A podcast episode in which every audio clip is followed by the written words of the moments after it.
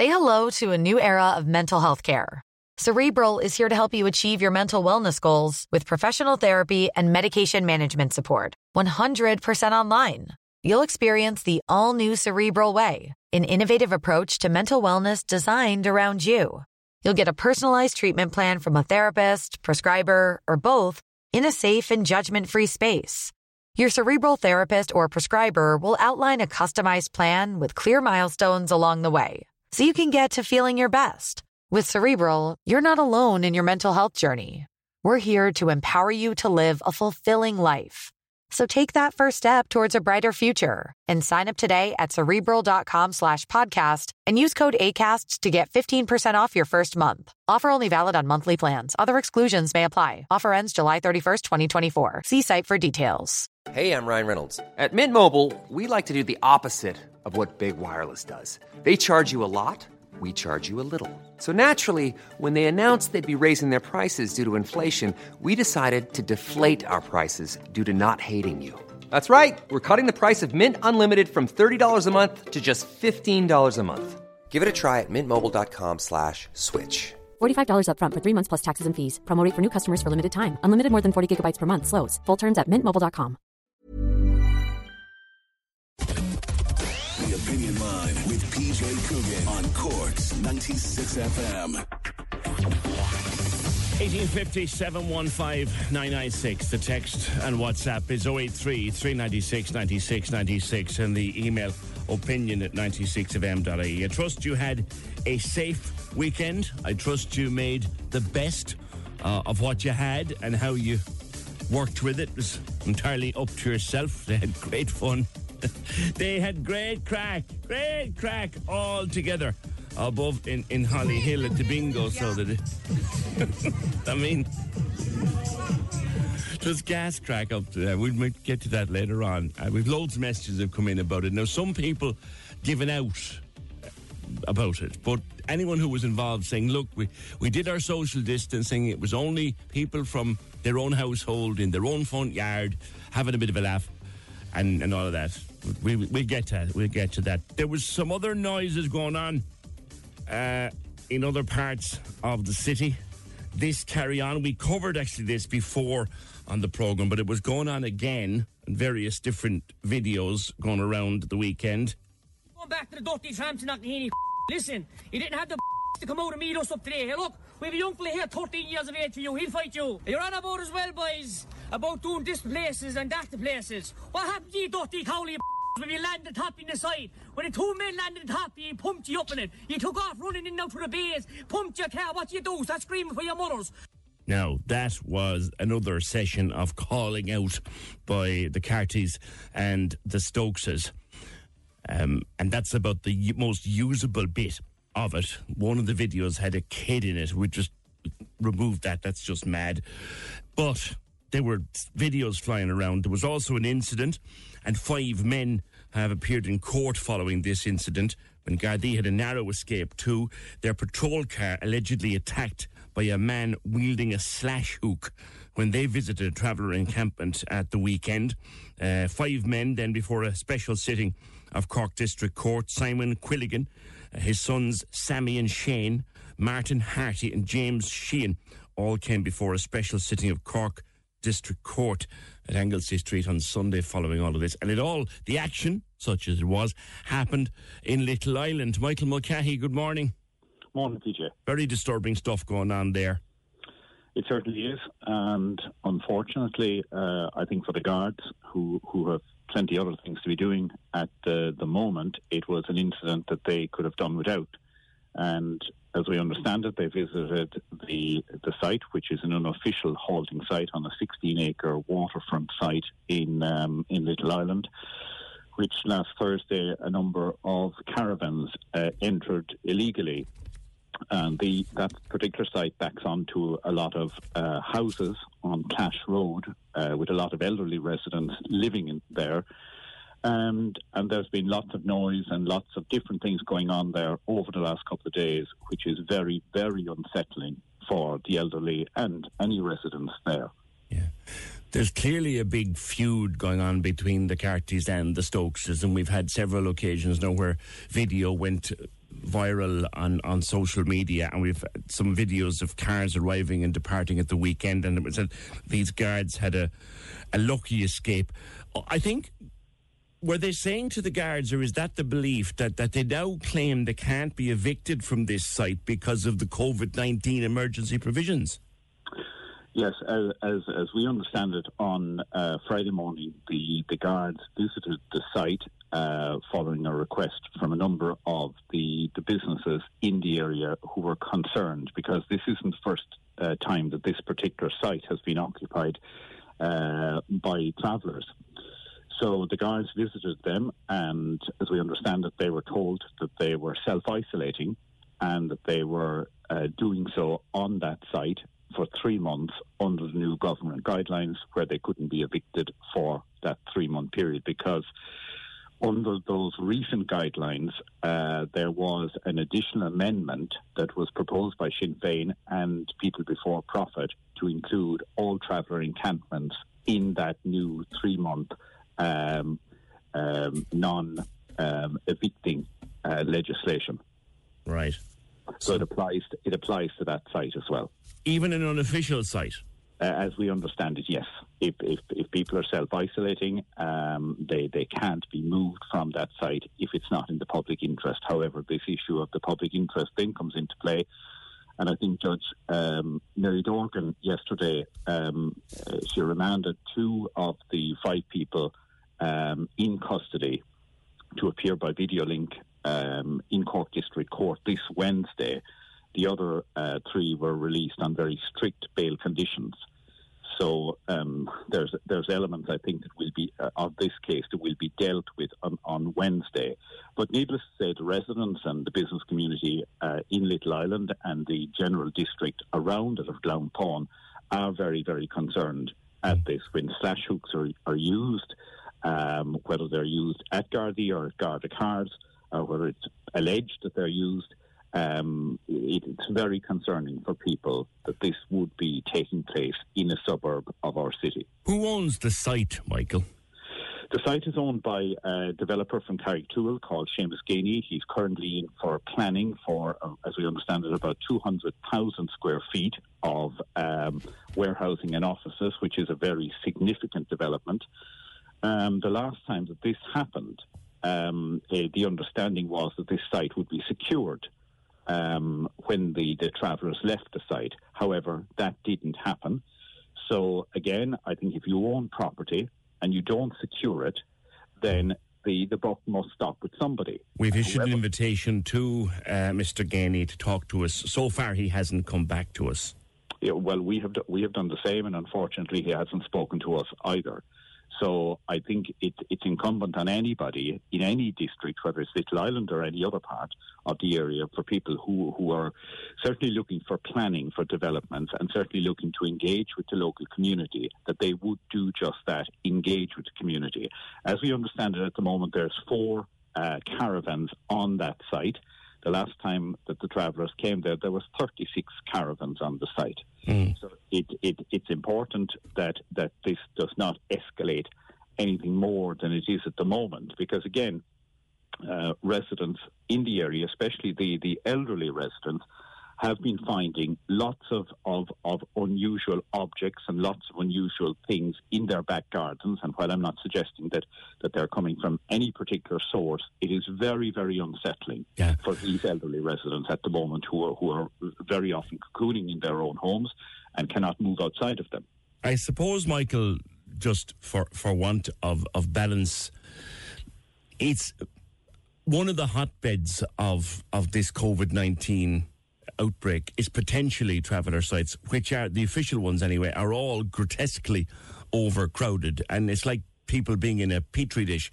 So it's hard to blame members of the travelling community looking for somewhere to isolate themselves and protect themselves, I guess.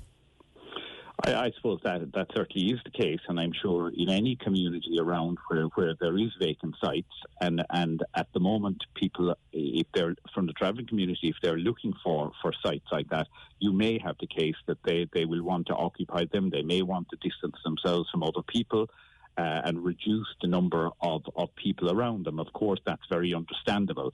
But I think you also have to look at whether some of these sites are official sites or unofficial sites. You also have to look at the other elements as to whether there's going to be social unrest in an area, as there has been. And you have to look at the fact, as the court is currently looking at, whether there's going to be a threat to the local community. And our issue here is, if there is a threat to the local community, be it the residential community or the business community, then the Gardaí have to act on that, which is what they did do. But then are we putting the Guards in a very dangerous situation by having to act here, where the type of incident that occurred at the weekend put lives at risk? Indeed. Now, indeed. That's something that will be dealt with, I'm sure, by the court. But I think, again, whether it is the travelling community or anybody from the settled community is going to do things like this, then the full weight of the law, as has happened here, needs to come down on them. And I would hope that Judge Mary Dorgan will deal with this very effectively on Wednesday. Okay. Michael, just to put your business hat on for a second, I guess, before we finish, both your Little Island business hat and I guess your Business Cork, the business community is suffering terribly through this outbreak, this pandemic. And we can only, I guess, hope and probably pray, if that's what we do, that we'll all recover from this one day soon. I think, you know, the whole country is effectively in the same position here, where we're all out of work, where businesses have closed. The very unfortunate thing, I feel, is that very many businesses will never open again if this continues for a number of months, as is most likely at this stage. But I think we need to rally behind this, and I think every community, and in this case Cork, needs to rally behind it. If you go back to the days when there was big incidents here of unemployment with Dunlops and Fords, there was a task force established. I think the time now for Cork City Council, Cork County Council, and the business organisations here, they need to establish a task force that's going to identify exactly what Cork is going to need, what Cork businesses are going to need, and what we will have to put in place to get people and businesses back operating again. Unfortunately, it's going to be a multi-billion-euro package that the government are still going to have to bring about, which is still not in place. There are certain banking elements in place, but there will be a lot of new elements here that need to be brought about so that people have the opportunity to go back into business. Now, the other upside of this is it gives us all an opportunity to reevaluate our businesses, see how we can do things better, see how we can have a more effective operation, be it online or in other ways. I think we will come from it, PJ, but it's going to be very, very difficult. But we're all going to have to rally to the cause here, and it needs to be led by the two local authorities here as a matter of urgency to start now. Well, I guess we're trying to help people get through the initial phase of it at this stage, and we will be looking at the business along the way. Stay safe, Michael, and all of your own staff. Thanks very much. That's Michael Mulcahy from Little Island Business Association and Business Cork. We did try to speak to Mr. Ganey, who we tried calling him. He owns that site down in Little Island. He's welcome to speak if he's listening, or anyone belonging to him is listening. Welcome to come on with us. 1850 715 996. There are a lot of messages that we were hearing also about gunshots being fired. Hearing about gunshots last night, and there was also a car chase in Dillon's Cross at the weekend. I'm not seeing that script up there in front of me. There's also a Gardaí involving a fatal collision, or investigating a fatal collision involving a scrambler bike in Blarney, County Cork, on Saturday the 4th. Gardaí received a report of the incident. Took place on a public trail in a woodland area at about 8 o'clock. From an initial investigation, it seems the driver of the scrambler was a man in his mid-20s, to collided with a tree. No one else was involved. Emergency services also attended the scene, where the man was pronounced dead. Scene preserved. That was there at the weekend. We also got audio from Robbie last night. He thought there were gunshots in the city centre. Some speculation on Twitter that they were fireworks. I wonder, can anybody shed any light on that? Robbie sent us a message. I just heard what sounded like gunshots in the city. I have it on my camera. It was loud. It was really scary. My security camera is inside my window. Sounded like 13 shots. I'll get that sound and let you hear it in just a minute. 1850 715 996. The Opinion Line on Cork's 96 FM. With a solid fuel depot at Drew's Filling Station, Turner's Cross. Call and collect or get 7-day delivery for those cozy nights in. Solidfueldepot.ie.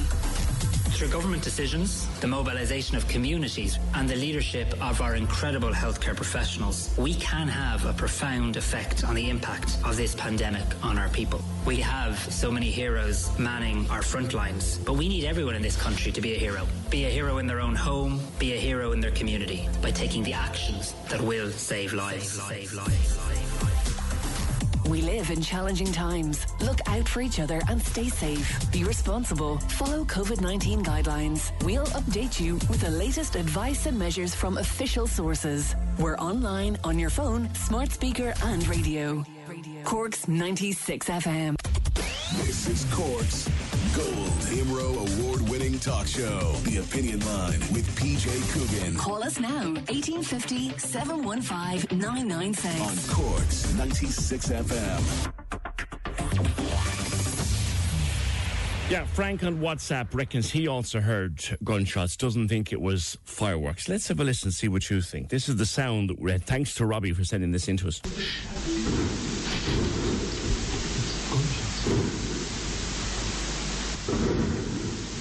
That did sound that, yeah.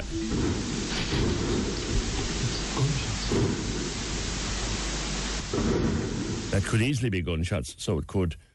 That's Robbie, thanks for that. Also from Dillon's Cross, we heard that a guy was being chased by the cops outside my gaff. This is exactly what the message we got. A fella being chased by the cops outside my gaff, ploughed straight into the lamppost, took off on foot. I don't know what he did, but it must be bad. About 10 squad cars and 30 cops. Dillon's Cross, just at the turn-off for the Glen. Anyone else tell us about that? There's 10 police cars and loads of guards. It must be something major. What was that about last night? Well, thanks for the people sending us in all this information. 1850 715 996. Let us turn our attention, though, again, to that which is dominating everything in our lives for now, at least, and probably will do for the foreseeable future, and that is COVID-19. To do the numbers for you this morning, over the weekend, since we finished with you Friday at 12, we've had 1,145 new confirmed cases, bringing the total to 4,994 cases in the Republic of Ireland. And then we've had 60 deaths confirmed since we left you on Friday. That brings the total to 158 deaths now in the Republic of Ireland from COVID-19 since the first death was recorded in early March. We have reached, it's a figure that is worth keeping an eye on, we have reached 34 deaths per million of population in this country. That's low on a European scale, relatively low on a European scale. In the world, as of 8 o'clock this morning, there are 1,346,889 cases, 69,498 deaths, but 262,965 have recovered. I'll be actually talking to the guy who's collating all those figures a little bit later in the programme. The UK was at our level of deaths per million about a week ago. Let's talk to the man who we got to know on this programme when we were talking about Lyme disease a couple of years ago. He's became well known and famous with our listeners for talking to us about Lyme disease, but he's very much involved in this crisis now because Dr. John Lambert is a consultant in infectious disease, and he joins me now. John, good morning, and thanks for talking to us again. Hey, good morning. Nice to talk to you. Those numbers are worrying. We've been told that if we keep up our social distancing, if we stay at home, if we do what we're told, we will eventually bring this under control. Are we anywhere near it, though? Okay, staying at home delays the issues, but it's not going to solve the problem. So I don't think we're anywhere near solving the problem at the present time. We've done better than other countries because we clamped down sooner. UK didn't clamp down as soon, and they're way ahead of us because the cat's out of the bag. So I think we're better controlled in Ireland. But there's a lot of steps we need to take in order that when we stop the clampdown in the country, it won't go back to the way it was before. Like, we are doing the right thing so far. Like you said, arguably we might have done it a week or 10 days earlier, but then, the scientists are divided on that, aren't they? Well, people are divided, but you can look at international best practice. You look at the WHO guidelines, you can look at the success of Singapore, South Korea, look at Germany's doing. There's a lot of countries that have had successes, and we actually have to learn from those and start implementing those successes. Otherwise, if we relax the lockdown, it'll just start spreading again. How long do you think we're going to be in this lockdown situation for, at a guess? 2 months at a guess, but it depends upon what we do while we're locking down to make a difference. And for example, we need to upscale testing, we need to upscale partner notification, and we need to kind of educate the public on things that they can do to prevent the onward spread. People are not staying in the house 24 hours a day. If you go out shopping and you're wearing surgical gloves and surgical masks and wandering around all day with that and handling everything, you're actually spreading the virus. So these are the messages that, there's lots of messages that we need to give to the hospital, there's lots of messages we need to give to the community, and that's going to determine when we can actually end the lockdown. Yeah. Like, at the moment, we can go out to the shop a couple of times a day if we want to. We can go for our walk. Where I live was like a charity walk on Saturday afternoon. There was dozens of people out. Now, admittedly, all keeping their distance. We still have a certain amount of limited freedom. Could we be tightened up further? Well, I think if the numbers don't settle, and if we don't continue to, if the numbers don't continue to improve, if the surge continues in the hospital, more patients coming into the hospital, more patients going to the ICU, we may need to take more measures. You can't make a decision today about what's going to happen in a week. Mm. And that's the point, isn't it, Doctor? These things change in a matter of hours, let alone days or weeks. They absolutely do. But there are some things I think that are critically important that really haven't been addressed in the community. I mean, I had to go shopping yesterday, and there's some fellow in the shops, and he's got a screen up, and he's got a pair of gloves on, and he's taking those gloves and wearing them all day, and he's touching every item that I hand to him, and he's returning it to me, and you know, coronavirus survives on surfaces, on grocery, items, on paper, on surgical gloves, on stainless steel, on plastics, on wood. So if you're not, if wearing those plastic gloves, or even wearing a mask, is given a false sense of security, you should be doing rigorous hand washing. That's the only, with every touch that you make outside of the house. That's an additional measure that really needs to be reinforced to the communities. Because you can't stay in the house 24 hours a day, 7 days a week. You are still going to have to go shopping. But if you go shopping and you catch an infection while you're observing social distancing because you touched something that was contaminated, that's a really important message. And I don't think that message is getting out to the community. And it needs to get out to the community today. Yeah. Is there anything that we now know about this virus, John, that we didn't know 6 weeks ago and that might, at some stage in the near future, be useful to us? Well, actually, we need to learn more about it. You know, like I said, people describe it as just a virus that causes a fever and a sore throat. But there's a lot of data coming out that they have other symptoms. 10% of patients get neurological problems, seizures. 30% of patients get gastroenteritis, abdominal pain. So there's lots of other symptoms that the medical community needs to be aware of that this virus causes besides just a fever and a cough. So it's a new virus. We're learning about it. And, additionally, it may come again next year. It may not burn out. The flu burns out in April. This may go on year round. And we're kind of holding out for a vaccine, but there is no vaccine in sight. So we actually have to do things right now that is going to ensure that we minimize the spread and protect, you know, the population of Ireland. Another symptom that you mentioned that I was going to bring up with you, I've been hearing a lot of it over the weekend, people apparently losing their sense of taste and smell within hours. Yes, and that is one of the early symptoms that's new to this virus. I've not seen that with any other viruses. So it's a brand new virus, and we can't really compare it to flu. We can't compare it to the common cold. It's a brand new virus, and if it gets to the wrong person, it's a very lethal virus. Flu kind of kills you over a period of a week or two.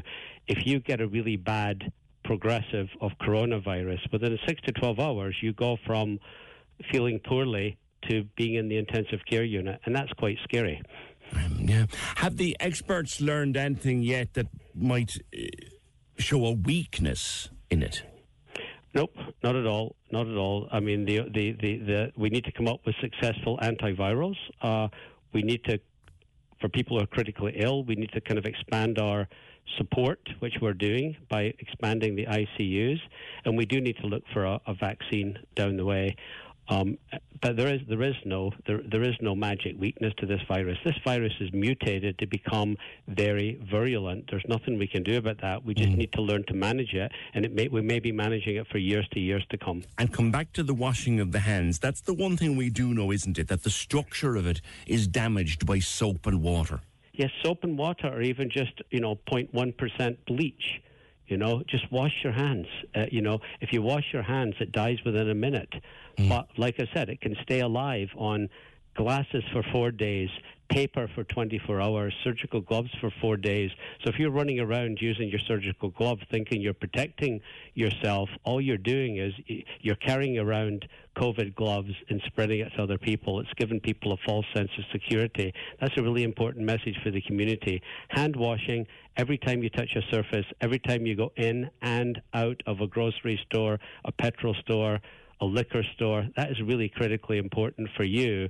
Having the false assurance that you're wearing a mask that's contaminated and wearing gloves that are contaminated, that's not the message that needs to go out to the community.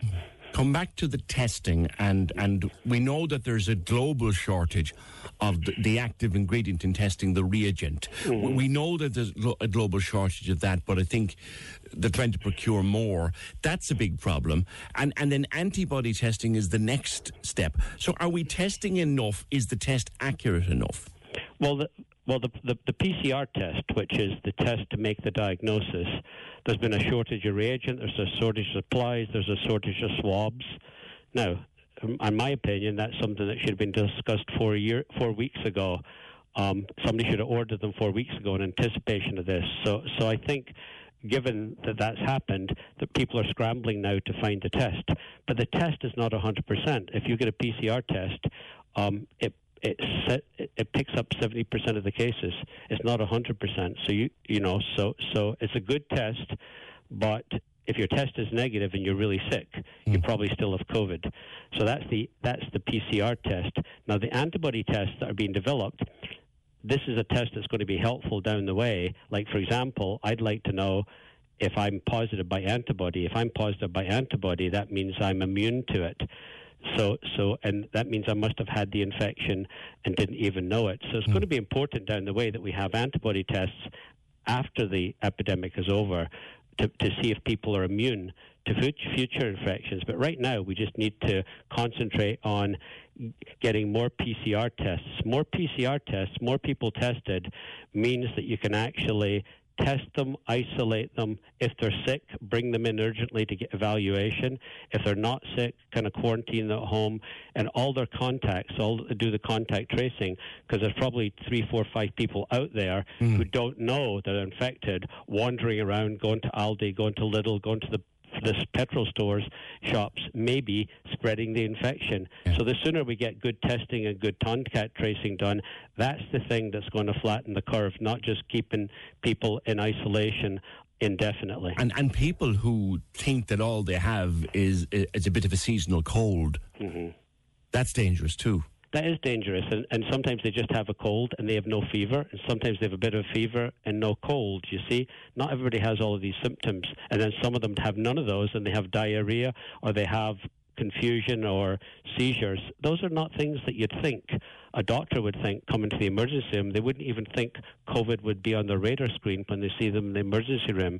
So we have to get a message out there at all levels, you know, to the education to the community, educating to the nursing homes, educating to in Dublin, the Dublin buses, the public transport, all of the different services that where people are in contact.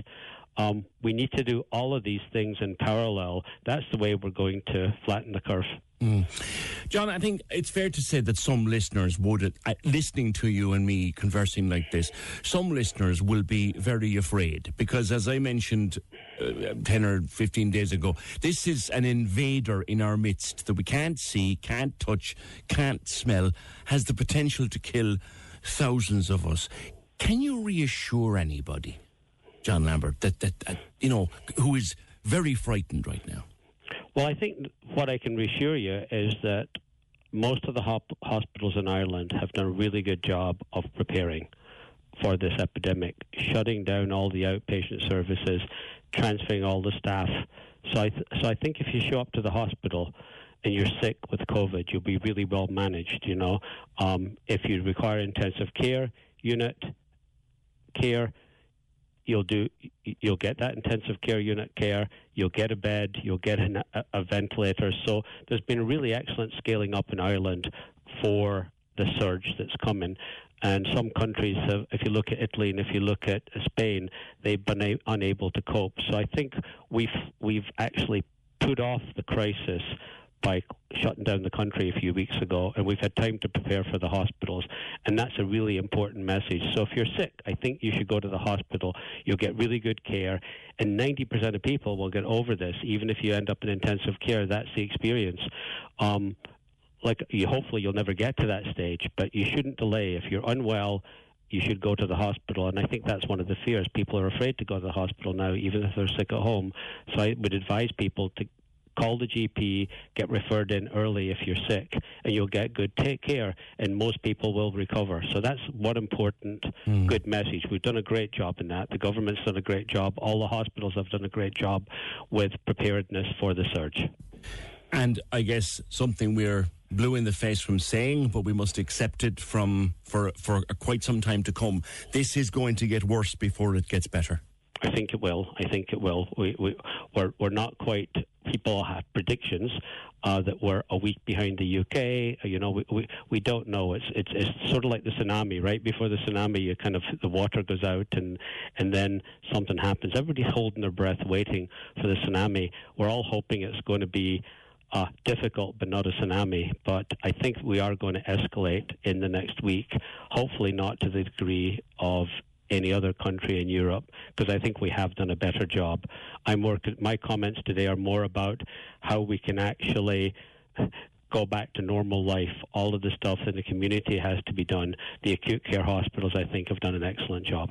Finally, we were told by Taoiseach on the 27th of March that we would be staying at home and just going to the shop or just going to essential work until Easter Sunday. I think we can forget about that.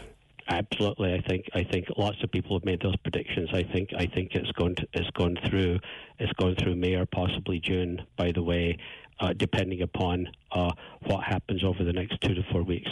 All right, listen, and we may catch up again in the future. Dr. John Lambert, thank you very much. He's a consultant in infectious diseases based in the Mater Hospital in Dublin. It's scary. This is scary, but we can forget about lockdown being lifted. By May. We might even have to forget it being lifted in May. And then he was talking about shopping. You got to be really careful when you're shopping. Wearing gloves and masks while you're shopping of little or no benefit to you. In fact, if you're wearing gloves and you're carrying virus, you're just spreading it. If you're wearing gloves and you pick it up from something, you're just spreading it. Masks, the science is kind of divided on masks. They're of little or no use to unless you actually have it. Or you're working with someone who has it. Generally seems to be the opinion. 1850 715 996. Not to mind that video. Did you see it? It went around at the weekend. He was in a Lidl branch in the UK. And he was going around licking products and spitting on groceries in Lidl. Like, I'm sorry, that fella should be taken out and put into a dark room and left there for a very long time with bread and water. Mind you, what happened here, he'd probably get bail. 1850 715 996. Miss Ellie says the man is spot on regarding gloves. I'm blue in the face from saying it. Also nails. Cut your nails short. Germs will harbour under long nails. I don't know if this is relevant, says Dylan, but someone was telling me that if you have the virus and you touch anything plastic or steel, like in a supermarket, it remains for around 8 hours. Whether that's true or not, I'm not sure. It is true. It is true. If you are, as they say, shedding virus, it can sit on surfaces for hours, if not days, depending on the surface. Kevin says, I just don't get it. If you're not working, then bar going for a walk once a day in your local area, why do people feel entitled to go outside? What part of stay at home is complicated? Jerry reckons we'll be in lockdown until October. Oh, stop, Jerry. Don't be telling me that. Don't be telling me that. It's hard to deal with, but we're going to have to get used to it for a while. Janet on Facebook, you'll have seen the story yesterday that the Taoiseach has re-registered, Leo Varadkar has re-registered as a doctor. He hasn't practiced as a doctor or been registered as a doctor since about 2013. He has re-registered and now is going to do, I think he said, one shift a week. In whatever capacity he's asked to help. Why is Leo Varadkar only offering 1 day a week, says Janet, when he is a qualified doctor? People are coming out of retirement when they are most at risk. People are returning from other countries to help out. Why is he only doing 1 day? He should be on the front line with everybody else. Get his deputy to do his job. Simon Coveney, in other words. So what you're suggesting, Janet, is that Simon Coveney, the Taoiseach, would assume control of government for now, and that Leo would go back into practicing as a doctor on the front line. I wonder what people think of that. I wonder what people think of Leo's decision. Opinion was kind of mixed on it. Well, look, he's a doctor, he's re-registering, he's going back in, then that's a decent thing to do. Is it that or is it a publicity stunt? And no one can kind of figure out which one it is. 1850 715 996. The Opinion Line on Cork's 96FM. With the Solid Fuel Depot at Drew's Filling Station, Turner's Cross. Smokeless coal, turf, gas and kiln-dried wood. Open late, 7 days. SolidFuelDepot.ie. Cork's 96FM now brings you even more music choice. Streaming online. Listen to the Hit Mix for fresh new music. Fresh new music. And the all-new Cork's 96FM Fit Mix. It's the perfect soundtrack for your workout. Your workout. Download our app. Listen on your smart speaker. Turn up the volume. Or go to 96fm.ie. This is Cork's Gold IMRO award-winning talk show, The Opinion Line with PJ Coogan. Text or WhatsApp now, 083 396 96 96, on Cork's 96FM. If you're wondering what I think about Leo going back to doctoring, I actually think it's a decent thing. It's a good thing that he's doing it. I kind of like the idea that he could maybe go back in full-time and let Simon Coveney run the show for a while. But that's kind of a Cork thing, I think.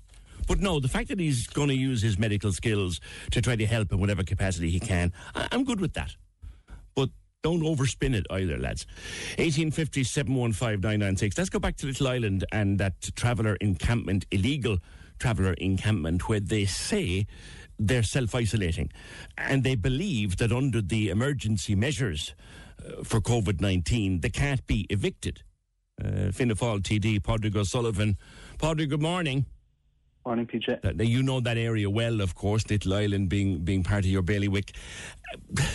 It's an unfortunate situation for the locals, but I suppose we also got to take the kind of understand that the travelling community, they're frightened too of this. Yeah, I suppose, look, in an ideal world, PJ, the travelling community in East Cork would have somewhere, you know, formal, a site that they could stay, you know, and they wouldn't be moving from site to site. And I suppose life would be easier for them, and life would be an awful lot easier for local people as well. But the situation that's happened over the weekend, I suppose, has just highlighted how unsafe it is. Yeah. It is down that site, for not just for local people but for the travellers themselves, you know. And I suppose, look, the traveller family that has been there in the Sidecast estate for the last few months Look, there's been minor incidents over the last couple of weeks, but nothing to the extent of what happened, unfortunately, over the weekend with the Garda being attacked and the Garda patrol car being damaged. Yeah. So look, it's just concerning for us all. It's concerning for me as a public rep as well. I'm inundated with calls from people. As you said, I grew up in that area and I would know everybody. Yeah. And I suppose, look, there's just extreme concern there at the minute. And I suppose at present, we're all talking about social distancing, but there are instances, and this is an example of one, of people flouting those guidelines.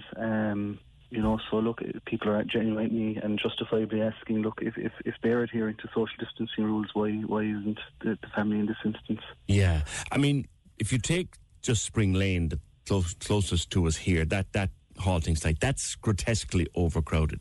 That must be that's dangerous as a breeding ground for this virus. You could see why people would want to get out of some place like that. Yeah, of course, but I suppose the difficulty I have here is reading the newspaper article over the weekend. The addresses of the, let's say, the people alleged to have committed the crimes or the alleged incident. They're from Tipperary, Waterford, and other areas. So, I suppose to get to the locations that they have gotten to, they've gone well beyond the 2 kilometres. They've gone from different local authority areas to another one. So, while people genuinely have concerns, I suppose the last thing they should be doing is travelling long distances in the first place and then interacting with other families. I suppose this saga is going on quite a while. The site that's in question at the back of Sidecast Industrial Estate, it's actually owned by a company in Dublin, and I've had numerous interactions with them going back as far as 2014 when I was first elected to Cork County Council. And I suppose, look, at that time in 2014, 2015, the local community association here in Little Island with Cork County Council erected steel barriers to prevent people accessing this private site. And the locks on those barriers disappeared a number of months ago. So look, precautions were taken to prevent people from accessing the site. They have accessed the site. As I said, look, people, the community here are just concerned with the escalation, I suppose, that happened over the weekend. Okay, all right. Pádraig, can I ask you about these talks that are going on between Fianna Fáil and Fine Gael? We might eventually get a government out of it. There's a policy paper being drawn up now that'll be given to the other parties. Really, shouldn't we just let the existing arrangement carry on until we know what's happening with this blasted virus? Because a new government coming into office, all the ministers would have to read into their briefs, and there'd be fierce disruption as we tried to settle into the job, do you know? Well, look, PJ, I'm not privy to any of the negotiations going on. I'm not part of the negotiation team. We have a number of TDs who are, but from the outside in, I suppose we want a government, to pass legislation in the coming months. We need a government. We need to fill the Senate. It's just a constitutional requirement that needs to be had. Whether ministers have to be changed as part of any arrangement, be it a national government or be it a Fianna Fáil, Fine Gael plus other coalition, I suppose that's the prerogative of the Taoiseach, the makeup of the cabinet, whoever that Taoiseach might be. So it's just because there will be potentially a new government doesn't necessarily mean that ministers would have to change. But I do think that we need a government, whatever the makeup of that will be. I'm quite open to what it might be. But at the same time, it's a constitutional requirement that we need to, we could be required to pass a number of emergency measures over the next couple of months. We don't know what's still ahead of us. In 2016, we'd no government until the middle of May. Yeah, but we have the 90-day rule, from the Constitution, that, if a government isn't formed after 90 days, then essentially, this caretaker government can't implement some of the measures that, that we're talking about might be required. We could go into a more extreme version of a lockdown. There could be, a number of hurdles that we have to face as a country, and not to mention, I suppose, picking up the pieces afterwards economically and having to deal with a number of problems that will come up. All right, okay. We'll leave it there for now. Thank you. That's Pádraig O'Sullivan, Fianna Fáil TD for Cork North Central. And caller says, after listening to John Lambert, I'm more convinced than ever that supermarkets should supply hand-washing facilities or very well-resourced hand sanitizer at the entrance to the supermarkets as you go in from the streets. There's something actually that I've noticed in a lot of supermarkets, and it would be a very simple change for them. I'm thinking of, I won't name any places, but 3 or 4 places that I saw over the weekend. You have your little trolley park outside. So the trolley park is outside in the car park. You get your trolley and you walk towards the door. You may stand in a queue as well. As you get inside the door then, and there's sanitizer. But if you've been pushing that trolley, waiting to get to the door, and it had virus on it, you may already have picked up the virus off the trolley. Could we not have the sanitizer station for the trolleys at the trolley bay? Would that be possible? Particularly when you only have one trolley station. I'm thinking in terms particularly of a couple of the Tesco's I was in over the weekend, one or two, and there was a Super Value, just watching them. The trolley is away from the door. So you get the trolley, and then the sanitizer is inside the door or at the door. So you've had to push a trolley, which might be contaminated, towards a door. Do you get what I mean? Just worth thinking about. The Opinion Line with PJ Coogan on Cork's 96 FM. Yeah, have a think about that for a few minutes more with regard to what the off-licences, whether they should be closed or not. There was an article in The Echo over the weekend where Professor of Public Health at Trinity College in Dublin, Joe Barry, a Cork man, he said closing the off-licences might be necessary. He's questioned why they've been allowed to stay open, expressed fears about an increase in home drinking. Wonder what you think. 1850-715-996, text to WhatsApp 083-396-9696, and the email is opinion@96fm.ie. I'm going to give you the council numbers in a minute, the two council numbers for help. If you need help during this whole lockdown emergency, I'll give you both the Cork City Council and the Cork County Council numbers in the next half an hour or so. But regarding the contamination and where virus can be or not be, one thing I certainly wouldn't want to do would be to pick up a pair of discarded rubber gloves from the ground. As I walked out of here Friday to go to my car to go home, I spotted two discarded pairs of rubber gloves across the road from us here at 96 FM, and I thought, God pity the poor misfortune, the street cleaner who has to pick those up, because they could be contaminated with all sorts. And that was the first time I'd seen them. Loads of people had mentioned it to us during the previous few days. Ryan, good morning to you. How's it going? You've seen a lot of it. Yeah, in my back garden. Your back garden, mate? Back garden all over the weekend, from Friday, Saturday, and then Saturday I posted on Facebook about all the gloves I was picking up and a mask, and then Sunday morning I walked out again to another pair of gloves stuck there. Where are you living? In Cove. In Cove, and literally people are just chucking them over your garden wall. They're chucking them over, and they've been actually pushed into the hedge because I've had to pull them out from the middle of the hedge. For goodness sake. And how do you safely dispose of them? Like? Oh, well, what I've been doing now is I've been putting them into the fire and making sure they've been burned. Yeah. So just to make sure they're gone and got rid of. And hopefully you're washing your own hands thoroughly when you've done. Oh, of course, sanitizer, the whole lot, yes. Yeah. What a disgraceful thing to do, to discard what could be heavily contaminated gloves and a mask into somebody's back garden. That's dreadful. And I have two kids out there now, and with the lockdown, all I have right now is the garden to play in, you know? That's right. So with them throwing gloves in now, we have to worry about the kids. Are they touching them? Have they seen them? Are they in the garden before they go, you know? Yeah, you've got to check for them now. Yeah, it's a disgrace. And did you see anybody doing it? No, we haven't seen anyone doing it, but they've just been there day after day. Friday was the first time I cleaned them up. Then Saturday they were there again, and then Sunday morning they were there again. Wow! And are you living in a house on your own, or are you in an estate, or where are you? It's on the kind of main road by the Eurospar garage. Right. Up there in Newtown. Oh yes, I know the place. Yeah. Up there, so it's kind of, everyone walks past the house, like, so it's just an easy dumping ground for them to get rid of them, you know? Gotcha. I was going to ask, have you neighbours, but you're fairly much on your own there. It's on the corner, you see, that's right on the main road. So they're just dumping them willy-nilly over the wall. That's it, precisely, yeah. That's crazy. Plenty of bins around the place, you know? That's absolutely crazy. And would you have a littering problem regularly anyway? Yeah, we would, always inside here now. All the years now, my parents been here now, she said there's always been rubbish under the hedge now, cleaning out every single day. Bottles, cans, food, takeaway wrappers. Yeah. Well, that's actually disgusting. Yeah. That someone would have so little regard for public health that they take off their own possibly contaminated gloves and instead of taking them and disposing of them safely, fire them over your wall, into your garden, maybe for your kids to find them. God almighty, that's terrible. And God forbid, no, if one did have the virus, no, my kids picked it up now and they caught the virus, you know? What could happen then? And then it's through the whole house and whatever. And do you have relatives cocooning and stuff like that?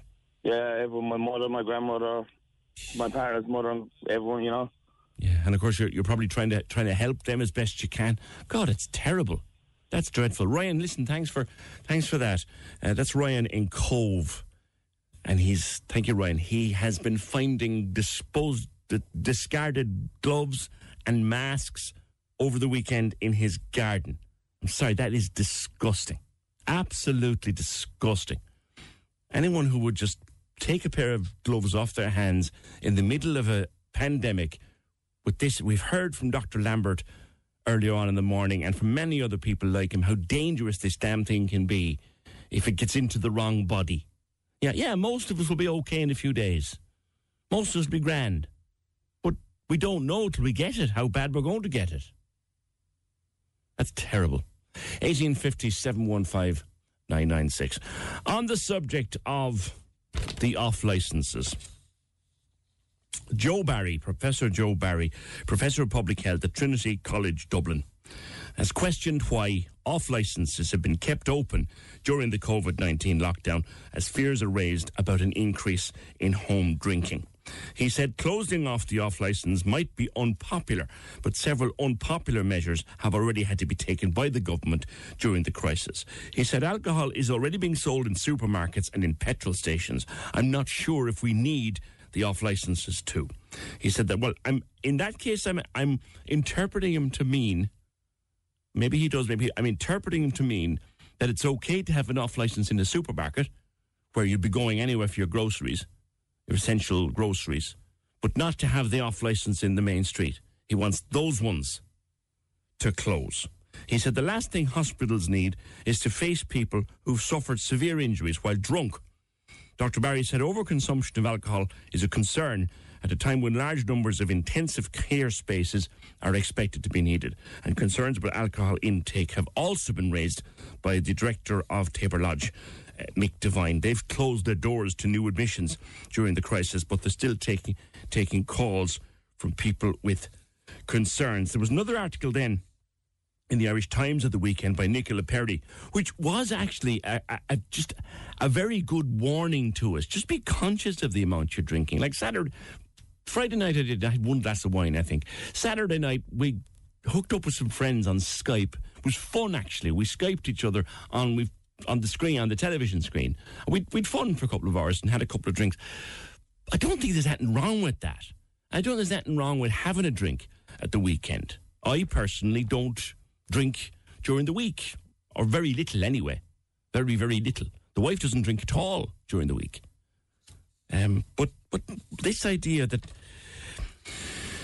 why would we clamp down for... And I said it in a tweet yesterday. I said it's one of the few simple pleasures we have left. Don't be taking that off us. But Michael Gearin, a good friend of the show, has a certain view on this, and I'll talk to him next. 1850 715 996. The Opinion Line on Cork's 96 FM. With the Solid Fuel Depot at Drew's Filling Station, Turner's Cross. Great deals on all solid fuels with 7-day delivery. solidfueldepot.ie.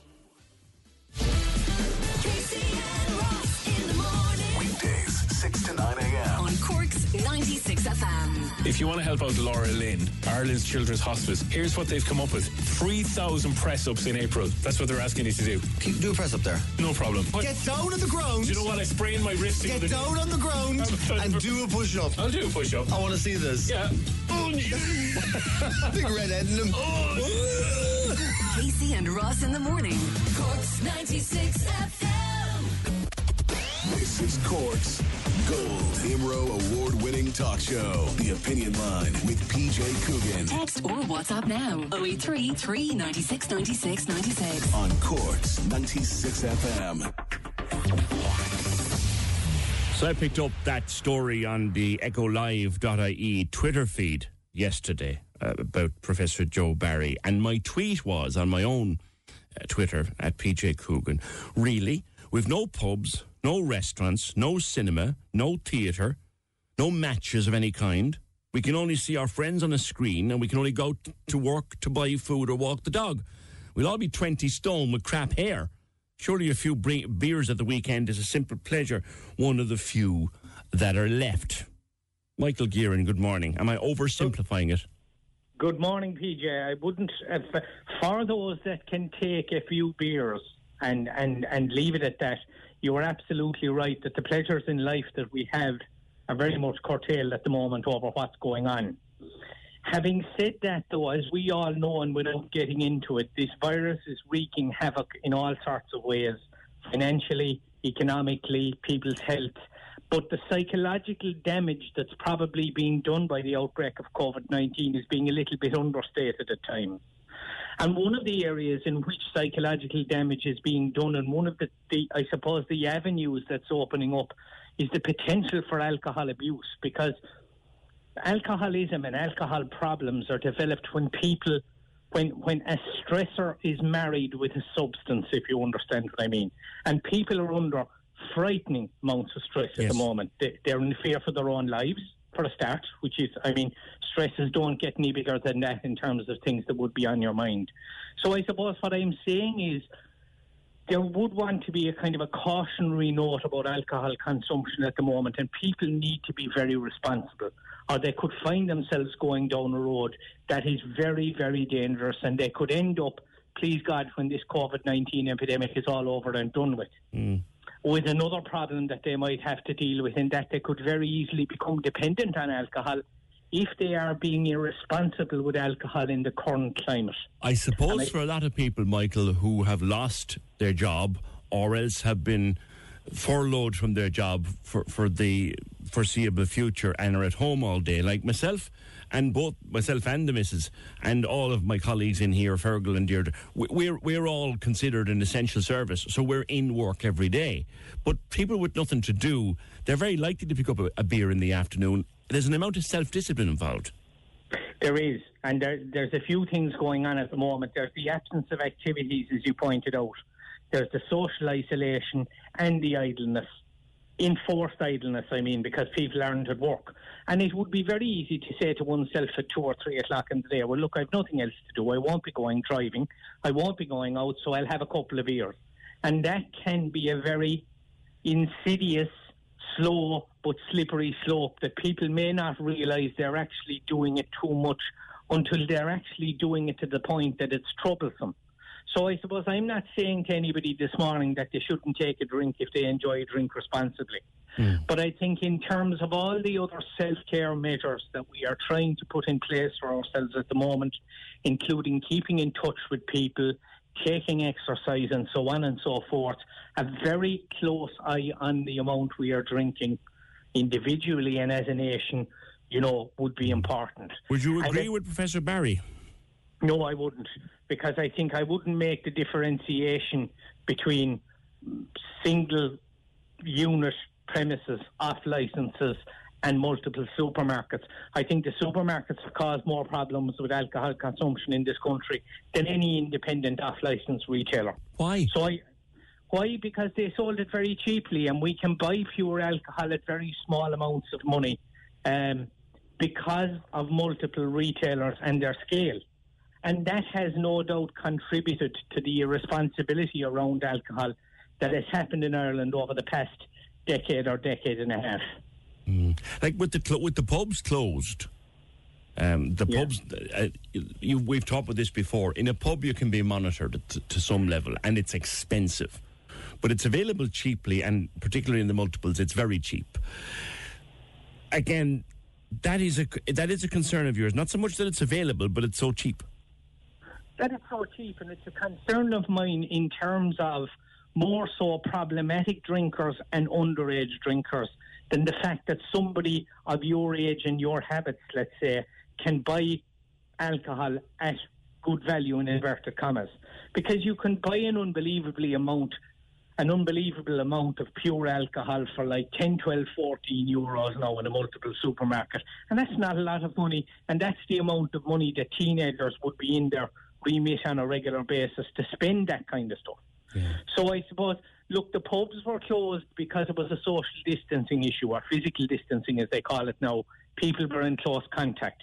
But I do believe we do have an issue with the price that alcohol is being sold at in the country.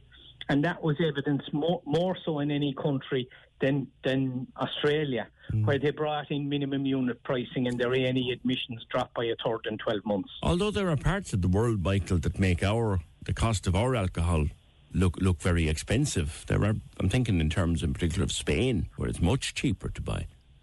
They do, but they don't seem to have, PJ, this faulty relationship with alcohol that seems to be endemic within Irish society. I mean, there's no family in Ireland that isn't closely connected to somebody that has an alcohol problem. Yeah. And the rates of alcohol abuse are lower. So it is a racial, national, genetic phenomenon as well, and that we're probably a bit more predisposed to do it, you know. Yeah. How are people coping at the moment, say the kind of people that you work with on a day-to-day basis? They can't go out. They can't, or can they still go to their AA meetings? I don't know if AA are doing meetings on Zoom now or what's happening. That's a problem for people too. Yeah, it's a huge problem. It's a huge problem for us in terms of the clients that have left us, particularly recently. And they've been catapulted back out into the world, which when they came into treatment was far different. It's no like a twilight zone out there. It's like nothing we've ever experienced. They're cut off socially. A lot of the supports that we would have recommended to them before they left or before the crisis are now curtailed as well, because you don't have AA and NA, and we can't provide face-to-face aftercare services for obvious reasons. So we're trying to link in with these people via phone and via Skype and all these things. And we're doing the best we can, but there is no question about it. This is probably the most challenging time that somebody could be in early recovery from a substance misuse issue that I've ever seen in my career anyway. Mm. Have you much time for the harm reduction theory, Michael? And it being this, I was talking to someone over the weekend who works with troubled families. And there would be someone in the house who is, to use the term, a functioning alcoholic. They'd have a couple of drinks in the day. They have to have that couple of drinks or they can get very angsty and very agitated. Harm reduction, by letting them have the odd couple of drinks. Have you time for that theory? I'm not so sure it works.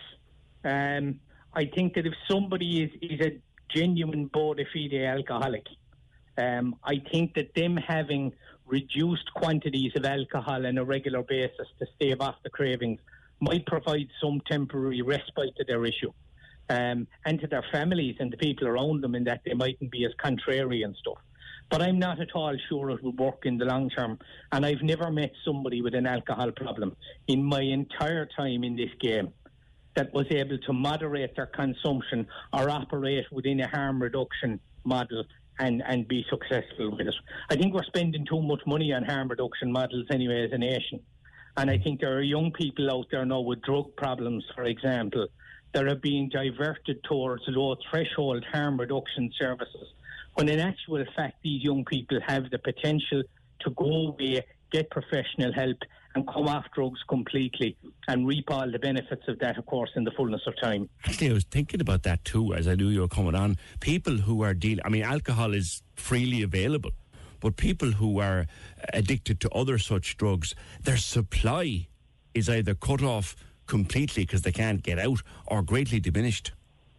Yes, and in fairness to the HSE, I think they reacted quite properly and promptly to that, in that GPs were encouraged to prescribe methadone for individuals who were on methadone stabilisation programmes for longer periods, and maybe prescribe benzodiazepines to chronic alcoholics or benzodiazepine users who are buying them off the streets. One of the problems that has happened with this, apparently, is anecdotally we are seeing more methadone being traded on the streets, which is a pity, but I don't think there's anything we can do about it at the moment because these circumstances are so difficult. It's more important that people have it and don't experience an undesirable consequence which might lead them to be hospitalised. Okay. Michael, finally, for those of us who thankfully just enjoy a few drinks at the weekend or whatever, and you know, we're at home now a lot more, how would one know if there was a danger there? Like, you know, the question I'm trying to ask, how can we protect ourselves from falling into the trap of addiction and overuse? I think if somebody makes a reasonable prediction of what is a reasonable amount to drink on a weekly basis, and to stick to that, and not to go down the road of you know, like we said earlier on in the interview, that somebody who didn't normally drink during the day would commence drinking during the day in these times, or things like that. What we are looking at basically, PJ, is deviations from the normal, in terms of frequency, in terms of amount, and in terms of timing. I think they're the things that people need to be careful of. And I think people need to communicate as well. People need to get in touch and interact insofar as they can, and make use of the great technology that we have now to be able to communicate with others around the world from the comfort of our own homes. All right, listen, always good to talk to you, Michael Gearin, and stay safe throughout this pandemic. Thanks very much. That's Michael Gearin from Brewery. Should we close the off-licences? He doesn't agree, by the way. He doesn't agree with Professor Joe Barry. He believes the supermarkets actually do more harm with the way they can bulk sell drink and cut down the prices. And you get a box of 20 bottles of beer now for 16, 17 quid. Cheaper in some places. But do you think that the off-licences should be closed? Or should have their hours limited? Or maybe even the off-license sections of supermarkets, should they be closed? Text yes or no, 083 396 96 96. 083 396 96 96. Text or WhatsApp yes or no. Do you think off-licences should be either closed or have their opening curtailed throughout the course of this lockdown? Yeah, AA are having meetings on Zoom, but Zoom now has some fairly well-highlighted security problems. Like, there's reports of hackers in the UK posting adverts for drink in meetings after a gate crash. Ah, for God's sake, that's nasty. That's mean and nasty. But yeah, there's a problem with Zoom. Now, the people behind it have pledged to address those problems. But Zoom has gone from people were using it for business now for a year or so or more, but there's 200 and odd million users of Zoom now.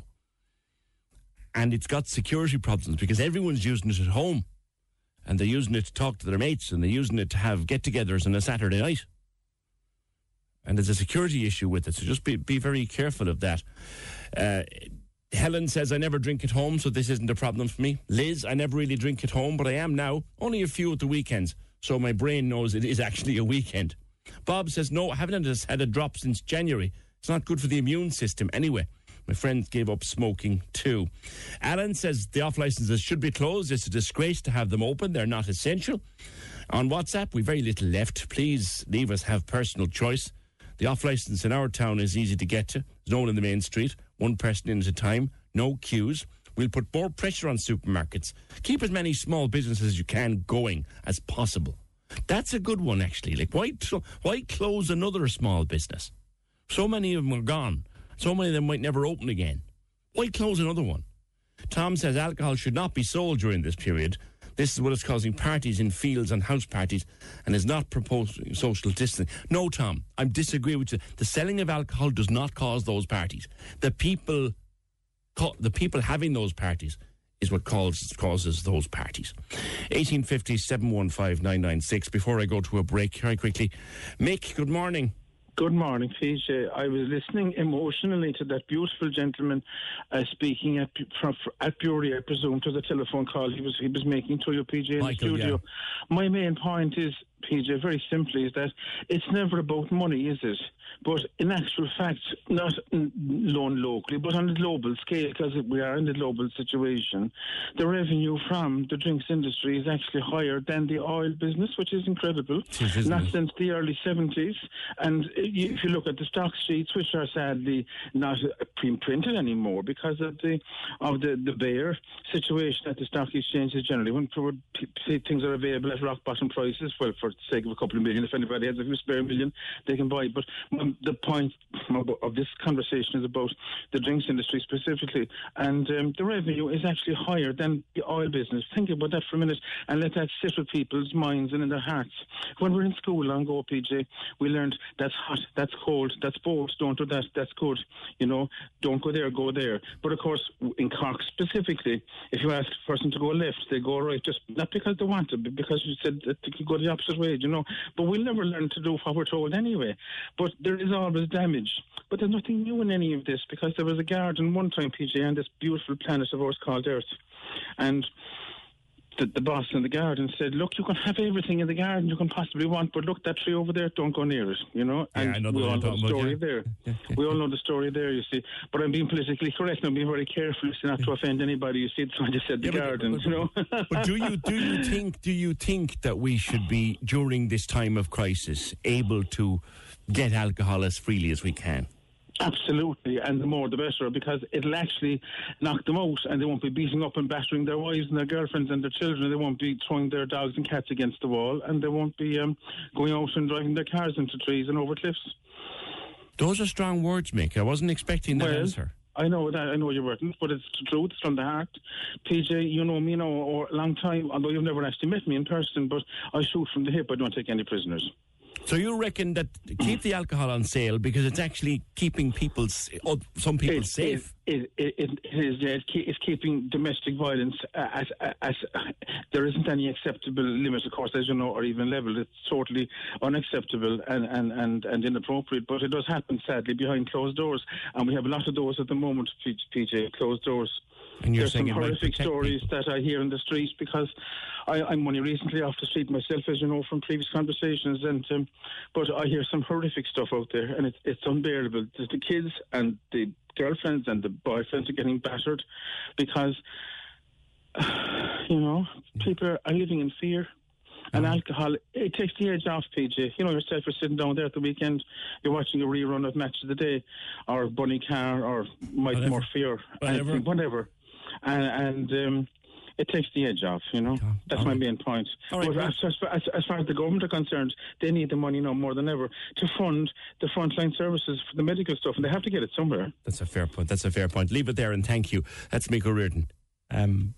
Keeping alcohol available will actually save some women from a battering, some children from abuse. The horrible image of, and it happens, pet dogs being flung against a wall, little puppies and kittens being flung against walls and killed. Having alcohol on sale and available might prevent some of that. Strong words. 1850 715 996. Say hello to a new era of mental health care. Cerebral is here to help you achieve your mental wellness goals with professional therapy and medication management support. 100% online. You'll experience the all-new Cerebral way, an innovative approach to mental wellness designed around you. You'll get a personalized treatment plan from a therapist, prescriber, or both in a safe and judgment-free space. Your Cerebral therapist or prescriber will outline a customized plan with clear milestones along the way, so you can get to feeling your best. With Cerebral, you're not alone in your mental health journey. We're here to empower you to live a fulfilling life. So take that first step towards a brighter future and sign up today at Cerebral.com/podcast and use code ACAST to get 15% off your first month. Offer only valid on monthly plans. Other exclusions may apply. Offer ends July 31st, 2024. See site for details. Hey, I'm Ryan Reynolds. Recently, I asked Mint Mobile's legal team if big wireless companies are allowed to raise prices due to inflation. They said yes. And then when I asked if raising prices technically violates those onerous two-year contracts, they said, what the f*** are you talking about, you insane Hollywood ass f- So to recap, we're cutting the price of Mint Unlimited from $30 a month to just $15 a month. Give it a try at mintmobile.com/switch. $45 up front for 3 months plus taxes and fees. Promo rate for new customers for limited time. Unlimited more than 40 gigabytes per month. Slows full terms at mintmobile.com.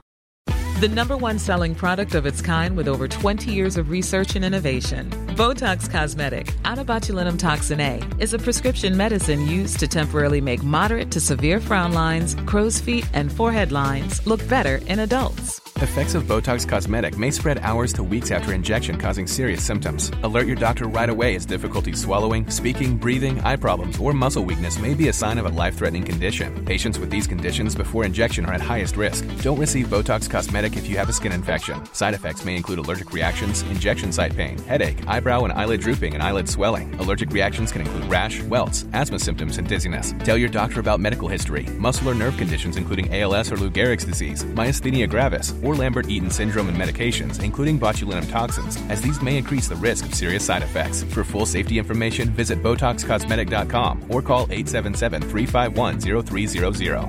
See for yourself at BotoxCosmetic.com. The other thing, too, like, look at that get-together that they had up in Holly Hill at the weekend. Now, some people were condemning it. But now again, is this? Yeah. There they were up there at the weekend. A whole park out, right? Someone playing a DJ, playing disco, and they're all playing bingo and sitting out in their gardens having a few drinks. The social distancing will be observed. You're only with your family. There they were, for hours on end. Now, it was loud, and some people weren't too happy about the loudness of it. But a lot of people loved it, and there was a lot of love. There you are. Go on. That's Shannon's video. Thanks to Shannon for that. So, you know, people had a bit of crack the weekend, and as long as they keep their distance, they were doing all right. Then again, we got this message at the weekend. A third person signs a message. Anonymous frontline worker wrote to Dee and said, "Hi, dear, I hope you don't mind me messaging. Basically, I'm very angry and upset right now. I've seen bingo parties, drinking parties, and people basically not giving a care about social distancing. I'm a frontline worker. I'm actually wondering, why am I bothering going to work to protect patients and also protect my family when I get home, because they all have underlying conditions. My husband, who has asthma, has to work as well. I think it's all a joke. I think people think it's a joke. I've spoken to other frontline staff who are frustrated with all that's going on. The same people who were doing this will be on social media the following week saying RIP for their loved ones. I'm just wondering if it's something you might bring up on the show. I know it'll probably fall on deaf ears for some of the public, but just that people could be less selfish and think of others. Sorry I can't go on air as I'm working, but thanks for listening and letting me vent." There's that too. My friend is a local and was attacked basically for saying this is wrong, because everyone's defence was they're all in their gardens.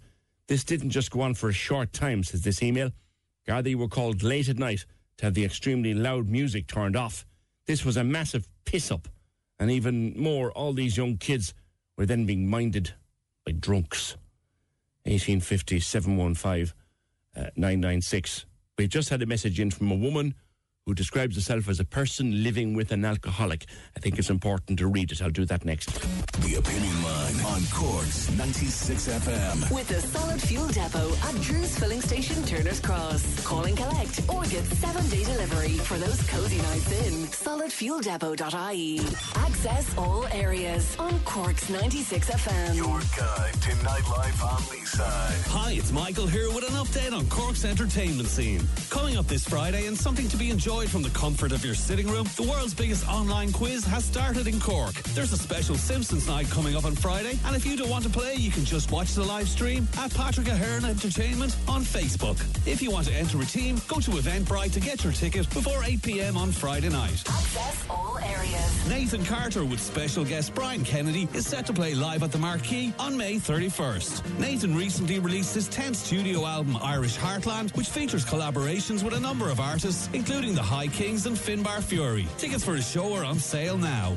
Access all areas. If you have a gig, show or exhibition coming up in Cork in the next few months, drop us a line here at Access All Areas. You can mail us on aaa@96fm.ie. Access all areas. Your guide to nightlife on the side. On Cork's 96 FM.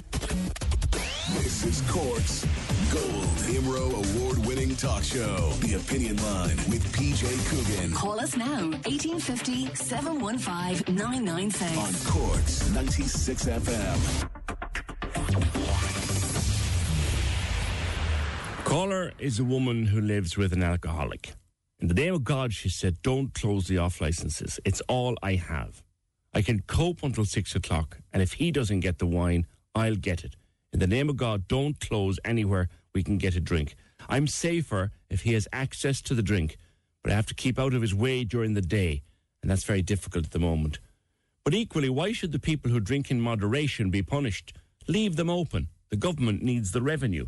Don't do the God Brigade thing on it. Try living with an alcoholic, and I'm telling you, you wouldn't wish it on Hitler. Your programme is brilliant. You deserve medals. You're playing a blinder. Thank you, and keeping me going. I know if one of you say it, it's well researched and it's true. Thank you for those kind comments, and we have tried to make that our principle since this started, that everything we bring to you here in terms of a COVID-19 statistic or anything to do with it is based on facts and based on having stuff checked. Thank you for that. 1850-715-996. Running that poll, do you think, though, that off-licences should be closed or curtailed while this crisis continues? Text to WhatsApp 083-396-9696. A simple yes or no will do. Yes or no. Yes if you do. No if you don't, of course. To 083-396-9696. We're running it on Twitter as well. Opinions will vary. Opinions will differ. That's the nature of a programme like this. I love the modern definition of biased broadcasting. You said something I didn't agree with. Sometimes on this programme you'll hear things you don't agree with. That's the nature of the programme. Don't take it personally. Kevin says, let's all just go back to work. What's the point if people can't be arsed? Feed the drunk so they don't beat the kids is not a valid excuse to keep an off-licence open. If it is, then my moral compass needs a reset. It's a view. 1850-715-996. I gave you our numbers earlier on this morning. We currently have 4,994 cases in Ireland. We've had 158 deaths, which works out at around 34 deaths per million of population. In Sweden, as of 8 o'clock this morning, they had 6,830 cases. They've had 421 deaths, which is about 40 deaths per million of population. They don't have a lockdown. Life is continuing more or less as normal. And people are asking now, are they taking a massive gamble? Is it dangerous? Or do they know something that we don't? Philip O'Connor is a journalist and broadcaster based in Stockholm. He's been on the show many times with me. Philip, good morning to you. Good morning, PJ. Good to talk to you again, mate. They are taking a massive gamble over there. Do they know something we don't? I don't think they do, PJ. I think what we're talking about here is a different interpretation of the same thing. So I spent last week travelling over and back across the city of Stockholm here where I live, from the Karolinska Institute to an ICU to a bar owner, an Irish pub owner in the old town here, trying to find out exactly what's going on. So one of the fellas that you'll be hearing a lot from in the international media at the moment is the state epidemiologist, a man called Anders Tegnell. Yeah. And I've been trying to work out exactly what Tegnell knows that nobody else does. And it seems that he's working off the same data as everybody else. But he and his colleagues seem to have reached a different conclusion. And I asked him about that, PJ. I said, how is it that you're doing? I asked him exactly what you were asking me. Do you know something everybody else doesn't? And he said, no. He said, but everybody is deciding on a particular tactic. We're all trying to achieve the same thing, and we're just in different ways. So these decisions are based on this data. They're based on scientific data, but they're also somewhat political. So one of the points that Tegnell and his colleague Ewan Yaseke both made to me was, if they close all the schools, firstly, Yaseke, who's a colleague, says, there's no evidence that children are super spreaders. And the second thing is, well, what do we do, if we close the schools, we lose, you know, a quarter of the nurses because they've no childcare. So what they're doing is they're making decisions based on a different set of criteria than, say, the UK, than Ireland, than Italy, you know. And again, like I say, it's very, very hard. Nobody knows the outcome of this. They're learning. One man in an ICU, he runs an intensive care unit here, he was saying it's unbelievable how much they're learning, and that just goes to reveal how much they don't actually know about this disease and how it works. Our first case was confirmed, I think, around the 29th of February. When was Sweden's first case confirmed? Oh, I don't have that exact information in my head now, but I can tell you we did have a press conference here around about that time. We had a delegation here from the EU, and I was there filming it for a news agency, and it was kind of like everywhere else, PJ, this kind of snuck up on people, right? When you think, first of all, in Wuhan, China, when this breaks out, and it's in places in South Korea and that kind of thing, and it's still over there. You still don't see this as being something that's going to, you know, I honestly never thought. At that time, I was booked to go to the Olympics in Tokyo. I was heading for the European Championships in soccer. I had a load of great work booked around the world, and now my calendar is completely wiped out because, you know, you sort of can't really go anywhere or do anything. There's no live sports, as I'm sure your listeners would be well aware, and many of them, like me, would be missing it. So everything has changed, and changed utterly since those first couple of cases. But I think one of the things that's worth pointing out, PJ, is that it's really difficult to compare statistics, right? And I'll give you one case here. I have a little office here in the centre of Stockholm, and a friend of mine from Antrim works up the road. Now, that man has had the coronavirus. He's been told over the phone that he's had, but he's never been tested. So the statistics that you read out there as you were introducing me, he's not part of those statistics. So people who may have died in that situation, who wouldn't be listed in those 421 odd deaths that you've mentioned, and that makes it really difficult to compare between Ireland, Sweden, Germany. So and in that data, you know, the conclusions you get from your data and science are only as good as the data you base them on. Of course. And what kind of a scale of testing is going on? I wouldn't say it's that great at all, to be honest, because, you know, if you take Greta Thunberg, the environmental activist who started the school strikes for the climate, she was out on Instagram saying that, you know, she had the virus, or she's pretty sure that she had the virus, but she wasn't even offered a test. She was just told to self-isolate herself and her father who travelled with her, and just to sort of get over it in their own way. So Greta's not part of that. I don't think I've heard of anybody. I've heard of one man, actually, who tested positive for it, but for the most part, people are being told, they're being counselled over the phone, if they're young enough, if they're not in a risk group, if they don't have an underlying condition. There isn't that extensive testing. I mean, in Germany, you can't walk down the street without being tested at the moment, but in Sweden, it's very, very lax in terms of that. So there wouldn't be a huge sort of, you know, a huge amount of data available there for them to base these things on. I see a report in some papers today, the Mail among others, that your Prime Minister there has now said the country needs to prepare for thousands of deaths. That's a change of tone. I think it is.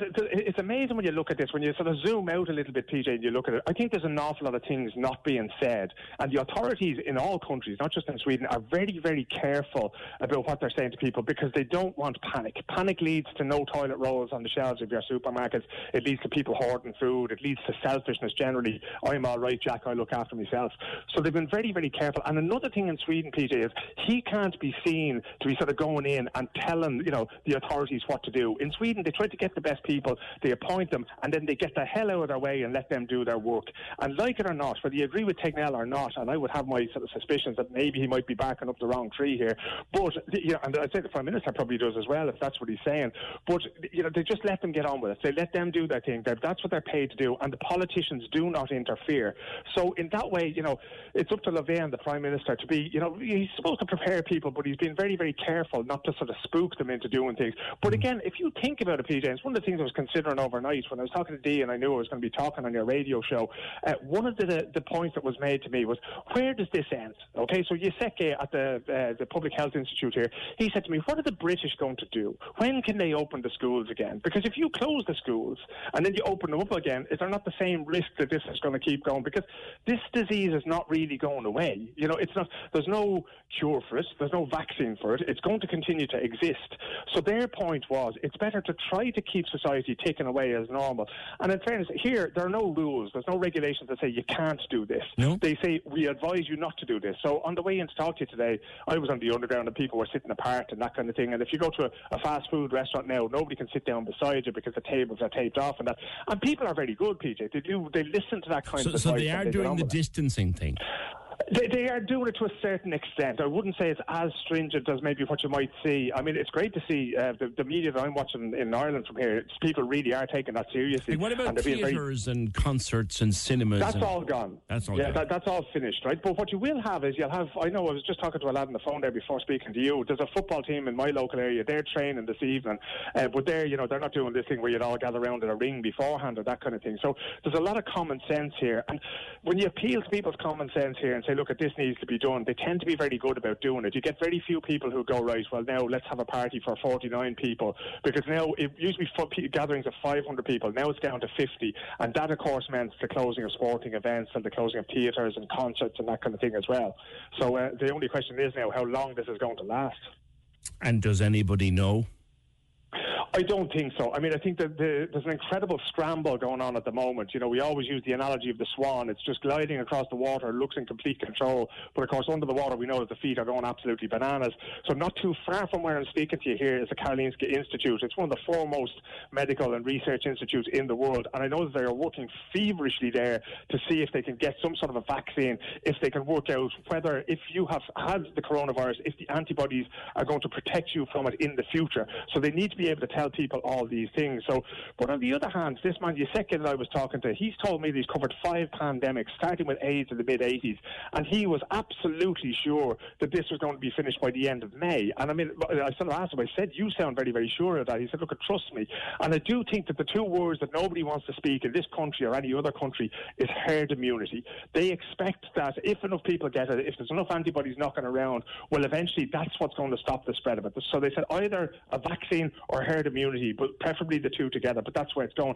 But if you say that, you are accepting the fact that people are going to die. Yes. And one of the last points that I was making was that numbers are data. The number of dead is data. The number of people tested is data. The number of people who haven't is data. Do you know what else is data, PJ? Names are data. And nobody can tell me the name of any person that they would sacrifice. And that is why I think that we have to keep questioning these scientists and say, okay, what are you doing to protect us every day? Like, reading up a little bit about Tegnell, I'm looking at a website, a post on Patreon.com, which of course you have a lot of posts on there. Like, this guy, he's no slouch, and he has history with Ebola. He has history with some of those severe African infections. You know, he seems to know what he's at. Yeah, he's a very, very experienced man. When he arrived down at the Ebola, he was sent by the World Health Organization as part of a 3-man team. I think it was in 1995 to Congo, Kinshasa. It was called Zaire at the time.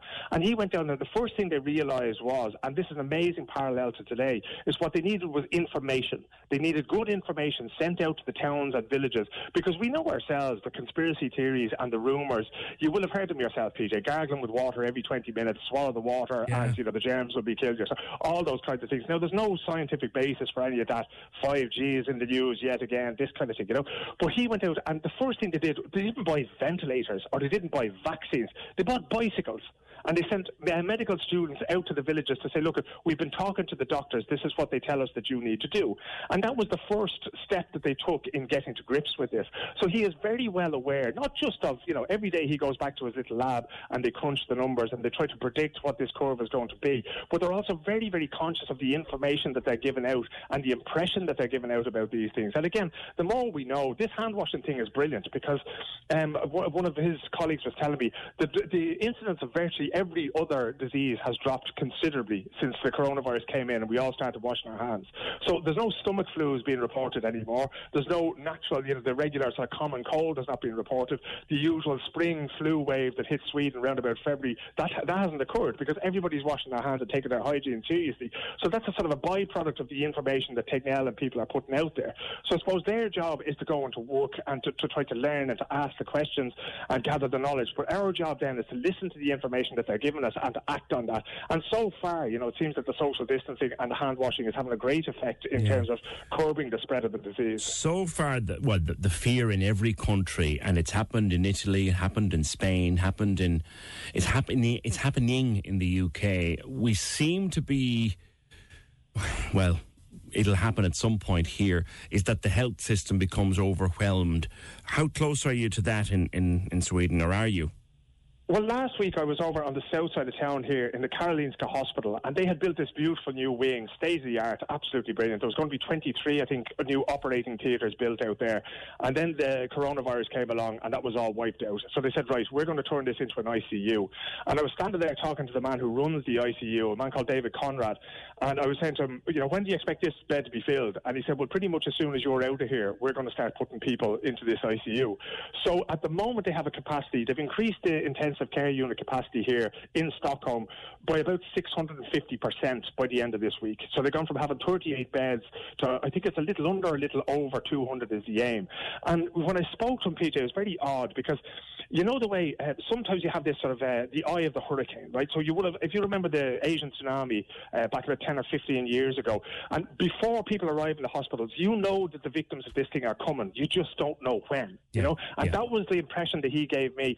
And his staff, you know, there was a sort of very odd air of anticipation. They're prepared and they're ready and they're calm and that, but they know that this tidal wave of people is coming in there, and they know that people are going to die, and they know that they're going to be under the caution, that they're going to be working 12 and 14 and 16 hours, and they're prepared for that now as best they can.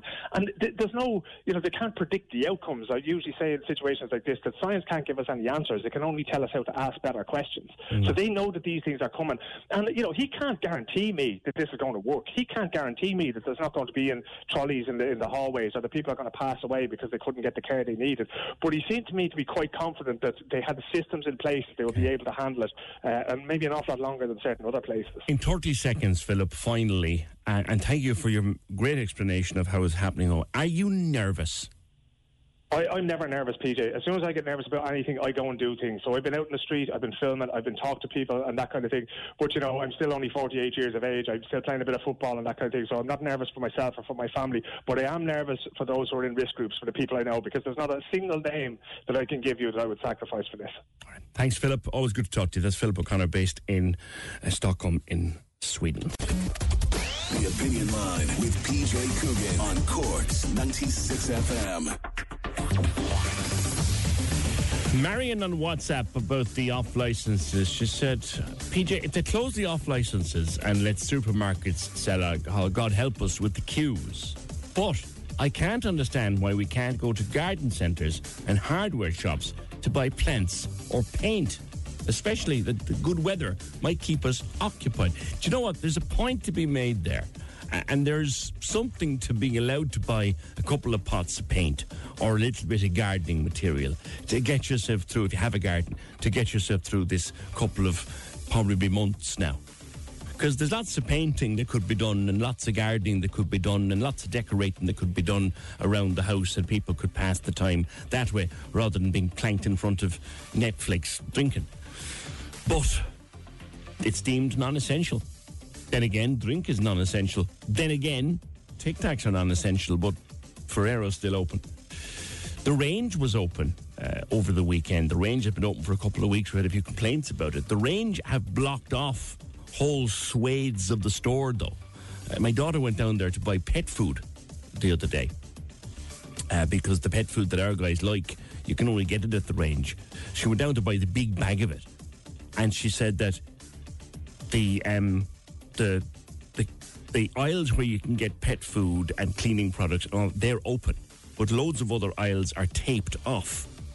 And you've been stopped from going down them, which is one way of doing it. Queues out the door. We did have a few good complaints. People were going down there trying to buy paint. A couple of people with family members working there were in touch, very annoyed. We did try to contact the Range without success. They're a British company. They've no PR or no contact in their site, so we've been sort of trying to contact anyone we can. No joy. But the guards did visit the store over the weekend, and they directed, this is interesting, they directed that all the non-essential aisles be closed off. So that's pretty much anything but pet food and cleaning products. So that's the latest on the Range. 1850 715 996. Katrina went on Facebook the weekend. This is worrying. Good morning. Good morning, PJ. What happened? Right, so first of all, thanks for having me on the show. And basically what happened was I found an online groomer on my kid's Xbox. How did that happen? So basically I walked into his room. He was just about, I asked him what did he want for supper, and he put the headset around his neck, and to my surprise, it was harrowing. There was an English gentleman, man, overpowered all the kids' voices. Right. So obviously I intervened and recorded his voice, investigated it myself, and got all the evidence I had for the Gardaí. And this individual was after sending a link, which this is the scary part and dangerous part. He was after sending a link to find my location to the kids. Was your son playing? He was playing a game, I take it. Yeah. What game was he playing? Minecraft. Yeah. Okay. And obviously that's played online with loads of other people.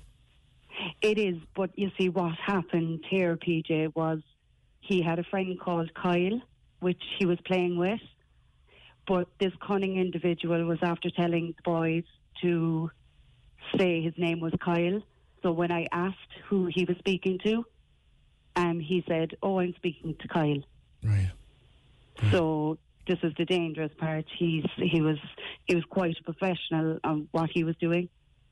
And he'd sent a link on. He tried to get an address out of your son. Yeah. So once you click into that link, basically it'll come up as find your location. Wow. That's the scary part. Now, what did you do then? So I recorded everything.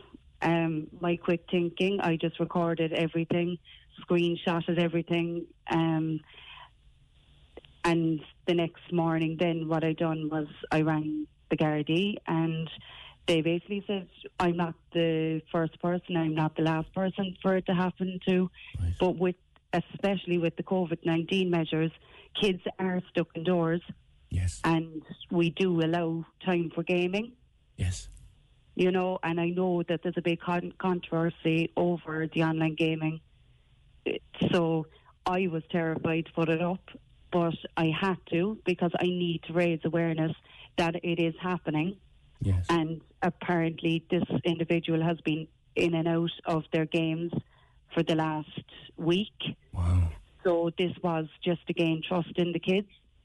And is there any way to trace who he is or where he is? Or so what's after happening now next is the Gardaí will get onto the IT guys that they have, and we're just hoping that once I gave them all the passwords, everything to all the accounts, so they'll look into it and they'll do a trace then on the account. How old is your son? He's 11. So does he have any concept of what was going on? Does he have any understanding of what was going on? Well, he does. He knows not to talk to strangers, especially online.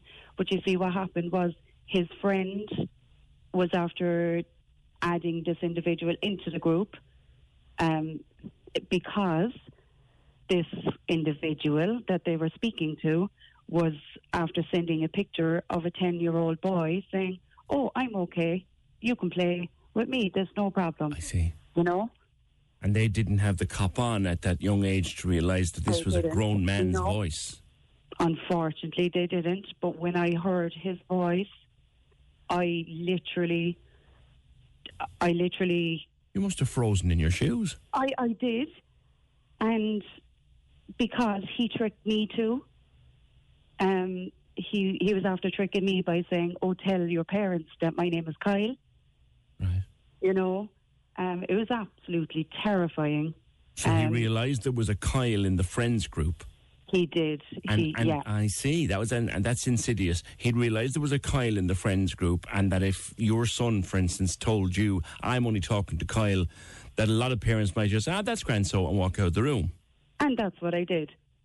You know, I genuinely thought, that he was Kyle, and I took no more notice, you know, because I do go and check it. I'm saying, oh, who are you talking to? Because I normally take his devices off him. And Kyle came up on his devices all the time. So I was kind of saying, oh, that's okay. But this is the part, I have a video. Obviously, I can't release any evidence of that video because it's with the Gardaí. So in the video that I had taken, this individual was very concerned about my son and where he was gone and why isn't he speaking anymore. Right. And because I think he knew that the game was up at that point. Yes.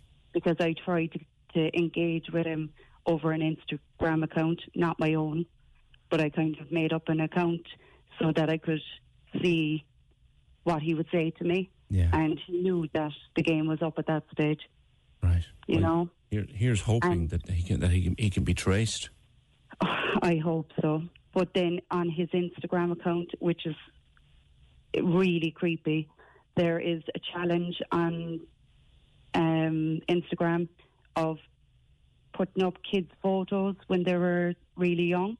Right. And when you click into it, you can see everybody, all the kids' pictures when they were young. Yeah. So he had that connected to his Instagram as well.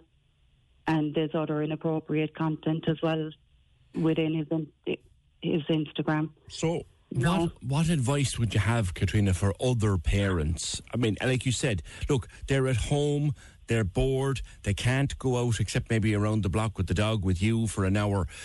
They can't. It's natural that they're going to spend time on their games, more time than they normally would, and we're giving them a little bit of leeway as well to keep the cabin fever at bay. What advice would you have for parents?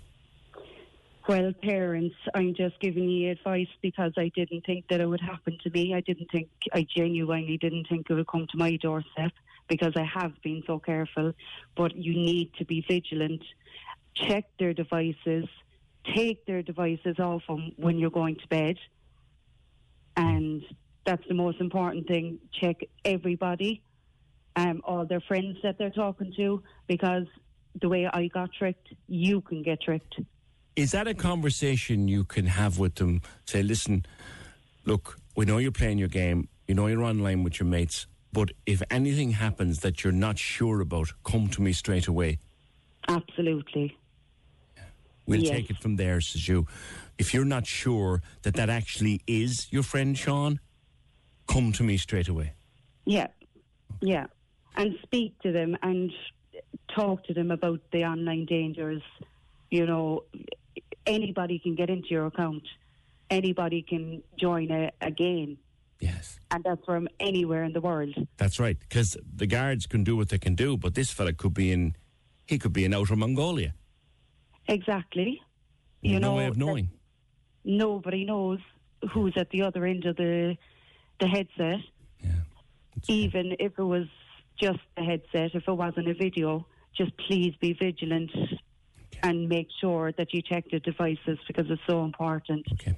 It could be anyone. It's scary stuff. Katrina, thank you very much for explaining what happened. Thank you, and good luck to you, and stay safe.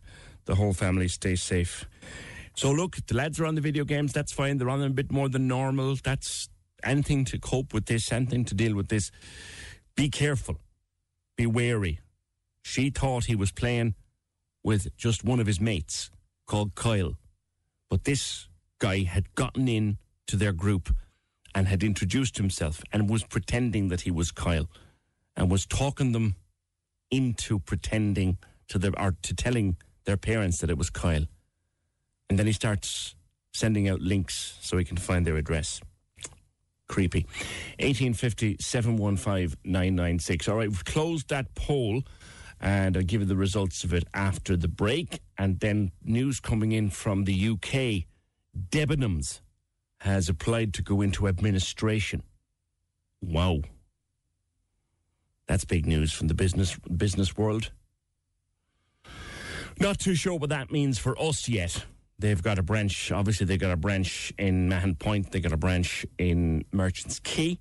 They're all Are they open or closed at the moment? I think they're closed at the moment. They're all closed at the moment, but they've got two branches in Cork, Debenhams, and they've applied to go into administration in the UK.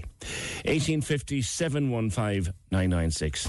The Opinion Line on Cork's 96FM. With the Solid Fuel Depot at Drew's Filling Station, Turner's Cross. Open 7 days for smokeless coal, turf, kiln-dried wood and gas. SolidFuelDepot.ie. Cork's 96FM now brings you even more music choice. Streaming online. Listen to the Hit Mix for fresh new music. Fresh new music. And the all-new Cork's 96FM Fit Mix. It's the perfect soundtrack for your workout. Your workout. Download our app. Listen on your smart speaker. Turn up the volume. Or go to 96fm.ie. This is Cork's Gold IMRO award-winning talk show. The Opinion Line with PJ Coogan. Call us now. 1850 715 996. On Cork's 96FM. Plus, just to remind you, before I move on, talk about PPE, protective equipment, and all the kerfuffle there was over the weekend when they started opening the boxes that had come from China to find that a lot of it was not up to our kind of spec. I'll come into that in a minute. But on this Good Friday, Cork's 96FM is asking you to do something really good. We want you to support Cork's frontline legends during this COVID-19 pandemic. We've joined up with the Mercy Hospital and with COH Charity. We want you on Friday to donate just €19 to the medical teams going above and beyond to save life. Save lives. So if you click on www.96fm.ie this Good Friday, you can make a one-off donation of €19. You can also use the 1850 50 96 96 number.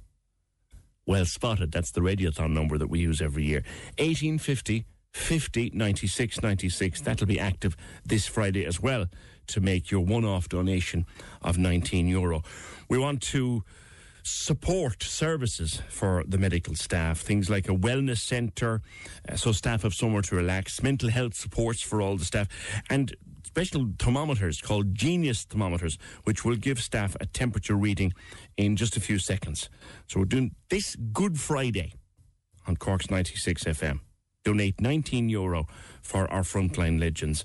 It's with Noel DC Skoda on the New Mallow Road, Cork. Proud to get behind those steering us through the COVID-19 crisis on noeldc.com. Oh, please don't call to any of the hospitals or to our offices with any donations. It's just on Friday. It's just on Friday. More details throughout the week. That WhatsApp poll, mostly against closing or restricting the off licenses. On WhatsApp, it was 2-1 no. By text, it was pretty much all no. Twitter was about 78% no. So generally overall, around 78% no to closing or restricting the off licenses. 1850 715 996. You will have read and heard and seen and heard much discussion of the state of the stuff that came in from China, the protective equipment, the masks and the gowns and the gloves and all those other things. About 25% of it, we think, was not up to our spec. Some of it was unusable in this situation. And of course, there was a pile-on against the HSE over the weekend for having ordered bum stuff from China. And of course, there was a piling on to the Chinese then for sending us bum stuff. Dennis Coakley, you used to supply PPE, did you? Good morning. Good morning. Yeah. Well, in our company, we would supply some PPE. It wouldn't be our main products, but we would have some items. And it is literally impossible to get worldwide. The first thing I suppose is PPE is quite a broad field, and there's quite a number of products that fit into it. And even for specifications, if you say we want to get a gown, there are so many different descriptions of gowns that exist out there, so it can be very, very hard to get it. But just, I suppose what you'd say is the HSE have been on the ball from the word go. the 31st of January was the first reported case in Italy, and that very same day I, along with other medical supply companies in Ireland, got an email from the HSE asking us to attend a meeting the following week. So we did have this meeting on the 5th of February, so that's nearly 2 months ago, and they effectively said to us then that they would purchase any amount of PPE that we could get, and you're talking about all the companies in Ireland at that time.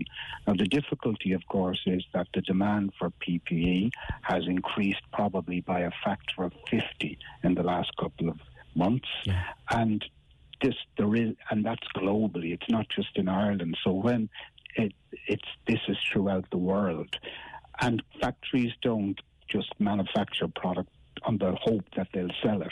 The way that these factories manufacture product is that, for instance, in our company, we have 18-month rolling forecasts, and at about 6 months, those forecasts become concrete orders. Right. So the products we're receiving in April are the products that we ordered last October. Now, the coronavirus didn't even exist in the world last October, so that just puts into context how difficult it is. Now, I appreciate, and it is very, very important for people in the frontline doctors. It's critical for them to have protection, and I can understand how frustrated they can get.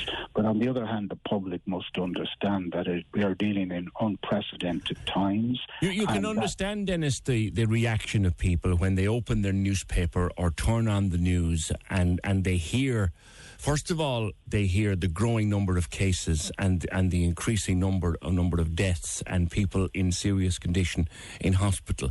And then the next story in the news is that the plane load of this stuff came over and there's a percentage of it that we can't use. First question they ask is, right, who was responsible for that?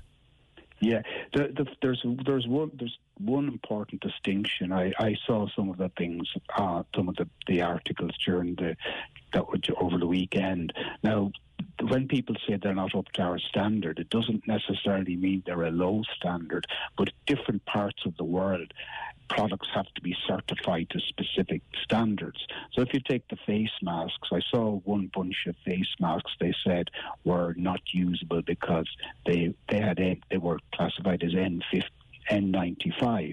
Now, that's true. N95 is an American standard, so to sell the product in America, it must be certified to N95. In Ireland and the rest of Europe, we have a CE mark, and that's where you have FFP2 and FFP3. So normally to sell in Europe, it happens to have the CE mark. And in other countries, in Asia, they actually have a standard called SN95. Now, the three products could be all of a good standard, but the difference is that the N95 has not been certified for European standard. Yeah. Now, in America, they're waiving some of these so that they will accept a CE mark standard now, or they will accept an SN95 with certain conditions. The other thing, Dennis, was that, and I did see pictures over the weekend of a gown where the forearm is exposed. Surely that's not... Yeah, that's again the type of PPE that's used all over the world can vary. Like what we use might be different to what they use in other countries. And what you would have there is that the sleeve would be removable. We don't use that here, but that's probably what they use in other countries. But I suppose what they're doing, they were working in very, very tight schedules. You know, they're trying to get product. Okay, there will be things that might be exactly right, but I would imagine, I can't speak for the HSE, I'm not doing it, but I would imagine they probably took the line, well, look, if we get this product in, and even if 20% of it isn't suitable, at least we've got 80% that is, and 80% is better than nothing. Well, is it possible then to get onto the supplier and say, you know, by the time we load up the next plane, we need you to fix this? Can that be done? It can be. I'm sure they'll improve on things. Like if you were working in an ideal world, like all of this PPE tends to be manufactured in China now because that's what China specialised in. It was less expensive to make it there. And so, like, our company used to make surgeons' gowns in northern France up to about 10 years ago, but we stopped because we just couldn't manufacture them at a cost that people were prepared to pay. Like, the price of a surgeon's gown now is about 25% of what it was 15 or 20 years ago. And a lot has changed then. So they... Normally, when you're getting these products, the purchase window is very long. You've got, you know, you would deal with the same companies. Like, these factories would be manufacturing many cases for companies on a long-term basis. You know, you're dealing with your people on the ground. You're purchasing for 6 or 7 months' time, and you have a lot of time to do these things. But unfortunately, the way it is now, time is of the essence. And yes, there was probably mistakes made, but they'll have a chance to iron them out in the future. But like, it is like, I know people in procurement in the HSE, and they're working very, very hard. They're working long hours at the moment. They're doing their best in very, very difficult circumstances. Yeah. And nobody wants to let people down, least of all these people. And money isn't an option. Money isn't a problem. Isn't a problem. We're spending 200 and odd billion. Like, yeah. Is it possible that we could we instead of having to go all the way to China, like, could we not repurpose some of our own clothing factories to make gowns? I mean, I may, this coming from a totally ignorant background regarding this. Surely it can't be that difficult to make a surgeon's gown. Well, the first thing I suppose people sometimes don't understand is that surgeons' gowns are made with a very particular type of material. It has to be either fluid resistant or fluid repellent, depending on the standard or what the gown is going to be used for. So if you take a typical material, though, most materials are what would be described as a woven material. And what a woven material, if you think of something like a net, they're a bit smaller, but it's like effectively a net. You have strands of material in one direction and strands in the other. And bacteria and bugs can pass through the gaps because you're dealing with microscopic sizes here. So your normal surgeon's gown, your norm, is actually a combination. It's about 3 or 4 different layers. It's with spun bonded polypropylene, polyethylene in the middle, and spun bonded propylene again, polypropylene on the other side. So these are specific materials that are resistant to fluid and bacteria passing through them, and these are done with, you know, it's an automated process. You have to invest in very expensive machinery, and these have to be done in huge volumes, right? Because they're single-use devices now, and that's what you like. Many years ago, People might remember in the hospitals they used to use linen, but linen was not a good barrier against infection, and so that's why they switched to non-woven materials. So there is one company that manufactures masks and respirators in Ireland, in Kilmallock actually, but they're at full capacity and they're not even taking any new orders until October. But it's not quite that easy. Now, there are companies in Ireland that are doing things like, I think O'Neill's, a sportswear company. Yes. And a few other companies are making scrubs. Now, that's a great help because they will need a lot more scrubs now. But over scrubs, you've got to put a gown or another protection. The scrubs are not PPE in themselves. You have to use PPE with them. Right. And other companies are using 3D printing to manufacture visors, which, again, is a great help. Yeah. But the problem with 3D printing is it's actually quite slow and you can't manufacture very big numbers. So, like, everything is a help, but, like, it's just that if you couldn't, nobody could scale up to manufacture anything even remotely near the numbers that are needed. Or the spec, by the sounds of what you're saying. The spec as well, like, because that's another thing. They have to be manufactured to very specific criteria, They have to be certified, and if a product has to be sterilised afterwards, it has to be manufactured in a controlled environment, effectively a clean room, because they have to be able to know the quantities and the type of bacteria present so they can set sterilisation parameters. Right. In fact, I was only reading there over the weekend that a company in this field, an American company called Cardinal Healthcare, I think they actually would have places in Ireland, but they had to recall and withdraw 9 million gowns there in January because they had, unknown to them, they had been manufactured in an unauthorised factory, so the sterilisation was not validated, and that probably didn't help things either. See, when we have someone like yourself with a bit more knowledge of the industry, an awful lot of the context falls into place. Like Pauline messaged us over the weekend, and she said, would now be a good time to reopen, I don't know whether you're familiar with it, the Sunbeam factory, Dennis, and make our own PPE. It saddens me that China is profiting big time with the cheap manufacturing and a percentage not fit for purpose. PPE that cost hundreds of millions, not to mention the virus emerged from China.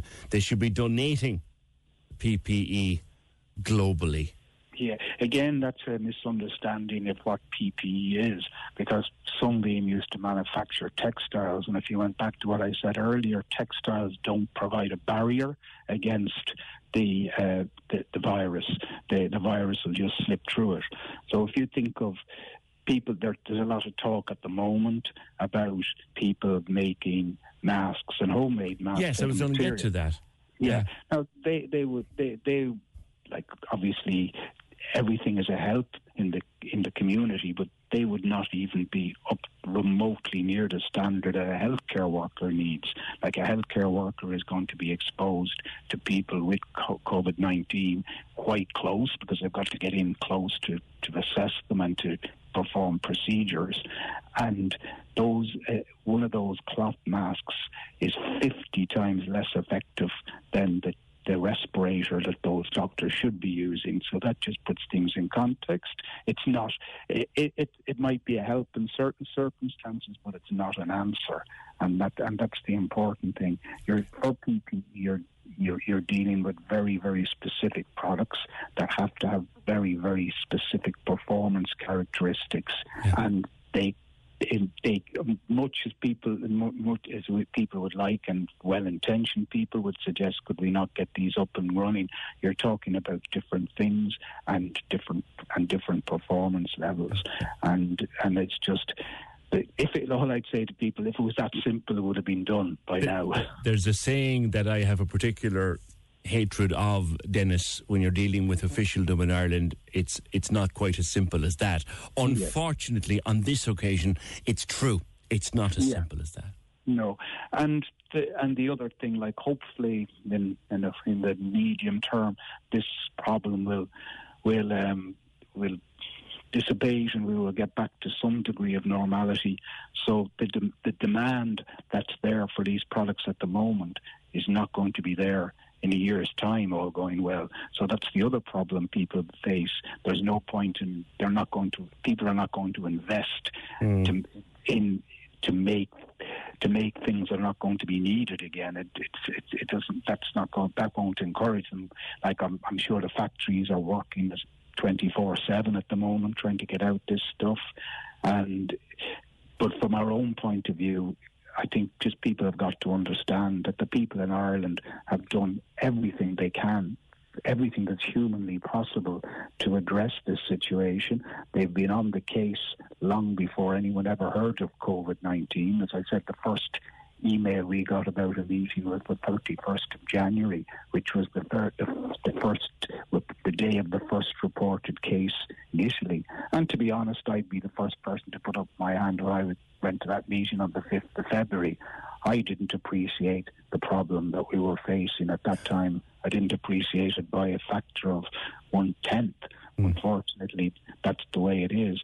And even, I suppose, what would happen is, even people within the healthcare sector didn't appreciate how much PPE was going to be required, because, like, before this, the respirators would not have been needed very, very much at all. Like normally people would have used, people would be familiar to with the simple surgeon's mask, which sometimes you might have been on a plane or in London and you see some Japanese people wearing a mask. That isn't even PPE, that doesn't even qualify. That's only designed for a theatre situation so that the patient who has an open surgical wound doesn't have the risk of that wound getting infected from bacteria from the doctors and the nurses there, but it doesn't protect them. So it's literally, we are in unprecedented times. The people, I do appreciate, I wouldn't like to kind of downplay it. I appreciate the people on the front line. It is a huge concern to them. But on the other hand, the public have to understand that this is unprecedented. We have never seen a demand like this, and that the people in our HSE are doing fabulous work. Okay. Like I was speaking to my colleague in Spain there last week, and everyone knows Spain has got it particularly bad. He said it's a nightmare in Spain because you have 17 different regional health boards all fighting with each other, all competing for product. Christ. Unlike here, where we have one body who's coordinating everything and making sure that they can at least do things the best that can be done. Okay. So we are lucky in this emergency that we do have one body in the HSE that are coordinating everything through the country. And I think to come back to the start, to finish up with you, I think what you're saying, Dennis, is don't be overly troubled by the reports of stuff being unusable. No, is that it? No, I think in an ideal world, they would have liked everything to be 100%. But I think they probably just took the call. We need to get as much stuff in as we can quickly. They didn't have the time to go through the normal due diligence, and they probably would have said, and it makes sense, look, even if 20% of it isn't up to spec, at least 80% is. And they will have the time to correct those things. And I think the fact that they audited all these products, that they just didn't take them in and send them out to hospitals, shows that they were probably aware that there could be some issues that they did have to check into. Yeah. Dennis, thank you for sharing your expertise with us, and it puts a whole new light on those stories we've been reading over the weekend. Thank you very much. Dennis Coakley, who worked in the PPE industry in this country, still involved to a certain extent, but really knows his stuff, really knows his onions. Let us not be overly critical when they opened the boxes and found stuff they can't use. They'll put that right. That will be sorted. And it's not that easy. You can't just reopen a shirt factory and start making... You can't. It's not right. Can't do it. You can make scrubs like they're doing in one of the sports companies. You make scrubs, but there's a massive difference between scrubs and PPE. 1850 715 996. Where am I going? Yes, on the grooming, just listening to that lady talking about her son and the guy grooming online. This is where the DIY stores being open might be a good thing. Families could do projects together. Children could start planting flowers and seeds and vegetables, which would keep them off the PlayStations, the Xbox. It would help parents and children to do things outdoors. Love the show, says Lynn. Caller says, I think increases in water charges should be deferred now. No one can fix leaks, and there'll be people who will avoid washing hands because of worry. Yes. See the point. Aid and thanks to PJD and Fergal for all the work we're doing. Wants to know what we think of people lighting candles in the window or putting flags out the window for solidarity on Saturday evenings. He has a tricolour out all the time to thank the staff. Doesn't matter what nationality flag, just to give people a bit of hope and maybe a smile. Well, the Queen Bee has been putting a candle in the bedroom window every night since this started as a thank you to the frontline workers of all kinds. And I must actually go through the list of who's considered a frontline worker, because it's a lot longer than you might think. Like, people think, all right, doctors and nurses and surgeons and physio and all those people. We think, right, they and you know, they're on the front line, they're absolutely on the front line. But then there's paramedics and there's firefighters. They're out helping. Guards are out helping. Soldiers are out helping. They're all frontliners too. And let us not forget family support workers and social workers. They're also out on the front line. They're still at work. They're still going into situations day in, day out. So there's a very, very long list of who counts as a frontline worker. 1850 715996. The Opinion Line on Cork's 96 FM. With the Solid Fuel Depot at Drew's Filling Station, Turner's Cross. Great deals on all solid fuels with 7-day delivery. SolidFuelDepot.ie. The Takeover on Cork's 96 FM. Weeknights from 7 on the Big Drive home. We give you the chance to take charge of our tunes. Join me, Lorraine, as you decide what songs we fire up. Yeah, you got that yummy, yum, the yummy, yummy. The Takeover. You pick what we play. See our song list on 96FM Insta Stories. This is Cork's Gold IMRO award-winning talk show, The Opinion Line with PJ Coogan. Text or WhatsApp now, 083-396-9696. On Cork's 96 FM. PJ, don't forget the bin men. Imagine if our bins weren't collected. They're also on the front line. Yeah, I mean, I am going to try and put together a more comprehensive list of people that we can name-check over the next few days as people who are out there doing the frontline work when the rest of us are staying at home, or in our case, coming in here for the couple of hours and then going home again for the rest of the day. But the people who have to go out into a dangerous situation day in, day out, and then bring that back home to their families. And they have no choice but to continue doing it. We're going to compile that list over the coming days. Something else, I'm going to talk to Pat Dawson of the Irish Travel Agents Association over the next couple of days, because people are now getting very seriously worried about their summer holidays, where they're booked, where they might be able to go, will they be able to go at all, what's happening with flights, what's happening with accommodation, what's happening with my money, what's happening with the travel agent. And we're going to hook up with Pat Dawson over the next couple of days to put some of those questions to him. I suppose the big will we actually get to go on our holidays at all? Because people are very worried if you've booked Spain or France or Portugal, the Canary Islands or any place that people regularly travel on holiday, will you actually be able to go? Will you actually be able to get there? I've got holidays booked myself in July, and if that plane's going on the runway, I'm going on it. I don't care. But I don't know where the plane go on the runway. 1850 715 996. Now, something else you might consider doing if you're at home with the children and bored out of your mind is you might try to learn about writing. Cork County Library is having writing workshops. Denise Woods, good morning to you. Good morning, PJ. How are you? Good, good, good. Lots of people, I suppose, it's part of the homeschooling thing, get children to write. But people are starting to keep diaries, their isolation diary, their COVID diary. So a bit of creative writing passes the time and exercises the mind.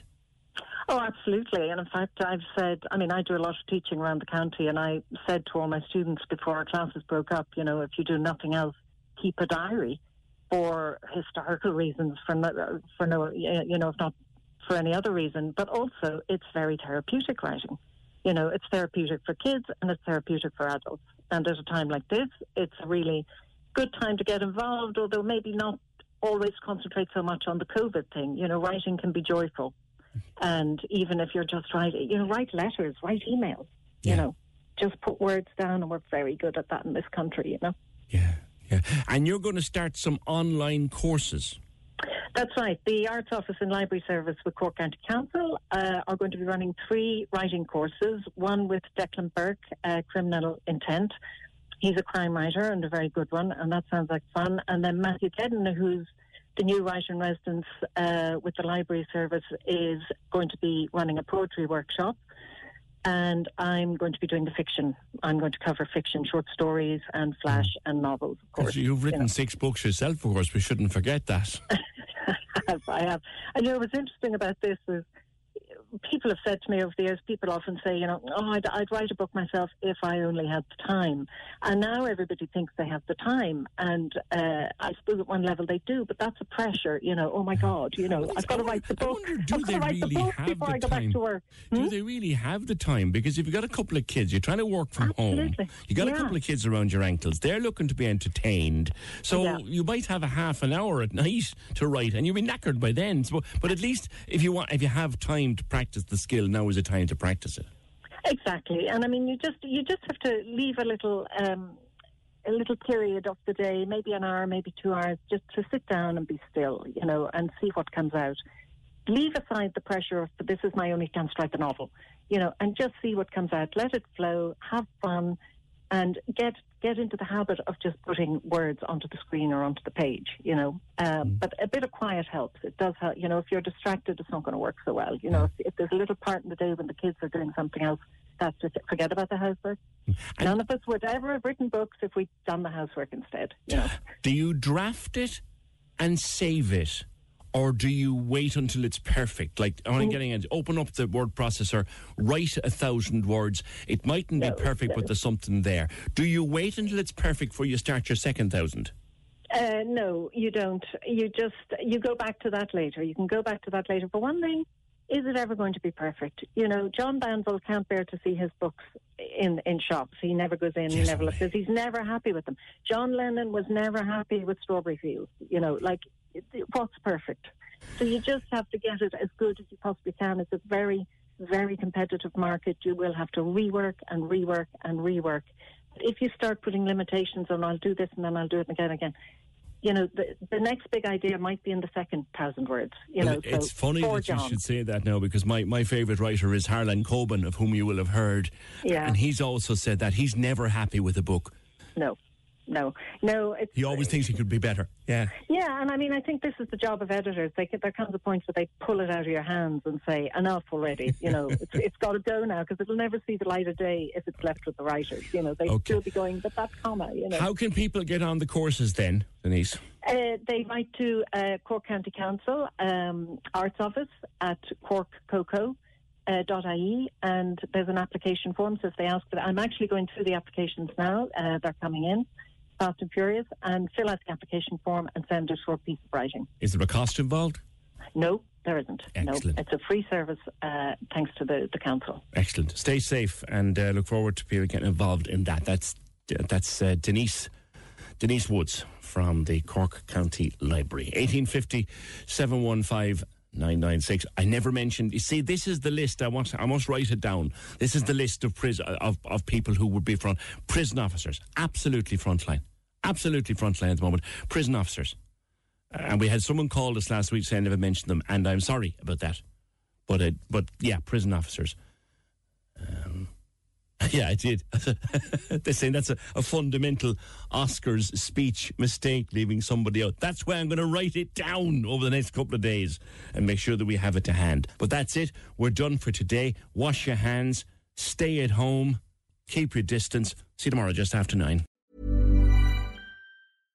Subtle results, still you, but with fewer lines. Botox Cosmetic, onabotulinum botulinum toxin A, is a prescription medicine used to temporarily make moderate to severe frown lines, crow's feet, and forehead lines look better in adults. Effects of Botox Cosmetic may spread hours to weeks after injection, causing serious symptoms. Alert your doctor right away, as difficulty swallowing, speaking, breathing, eye problems, or muscle weakness may be a sign of a life-threatening condition. Patients with these conditions before injection are at highest risk. Don't receive Botox Cosmetic if you have a skin infection. Side effects may include allergic reactions, injection site pain, headache, eyebrow and eyelid drooping, and eyelid swelling. Allergic reactions can include rash, welts, asthma symptoms, and dizziness. Tell your doctor about medical history, muscle or nerve conditions including ALS or Lou Gehrig's disease, myasthenia gravis, or Lambert-Eaton syndrome, and medications including botulinum toxins, as these may increase the risk of serious side effects. For full safety information, visit BotoxCosmetic.com or call 877-351-0300. See for yourself at BotoxCosmetic.com.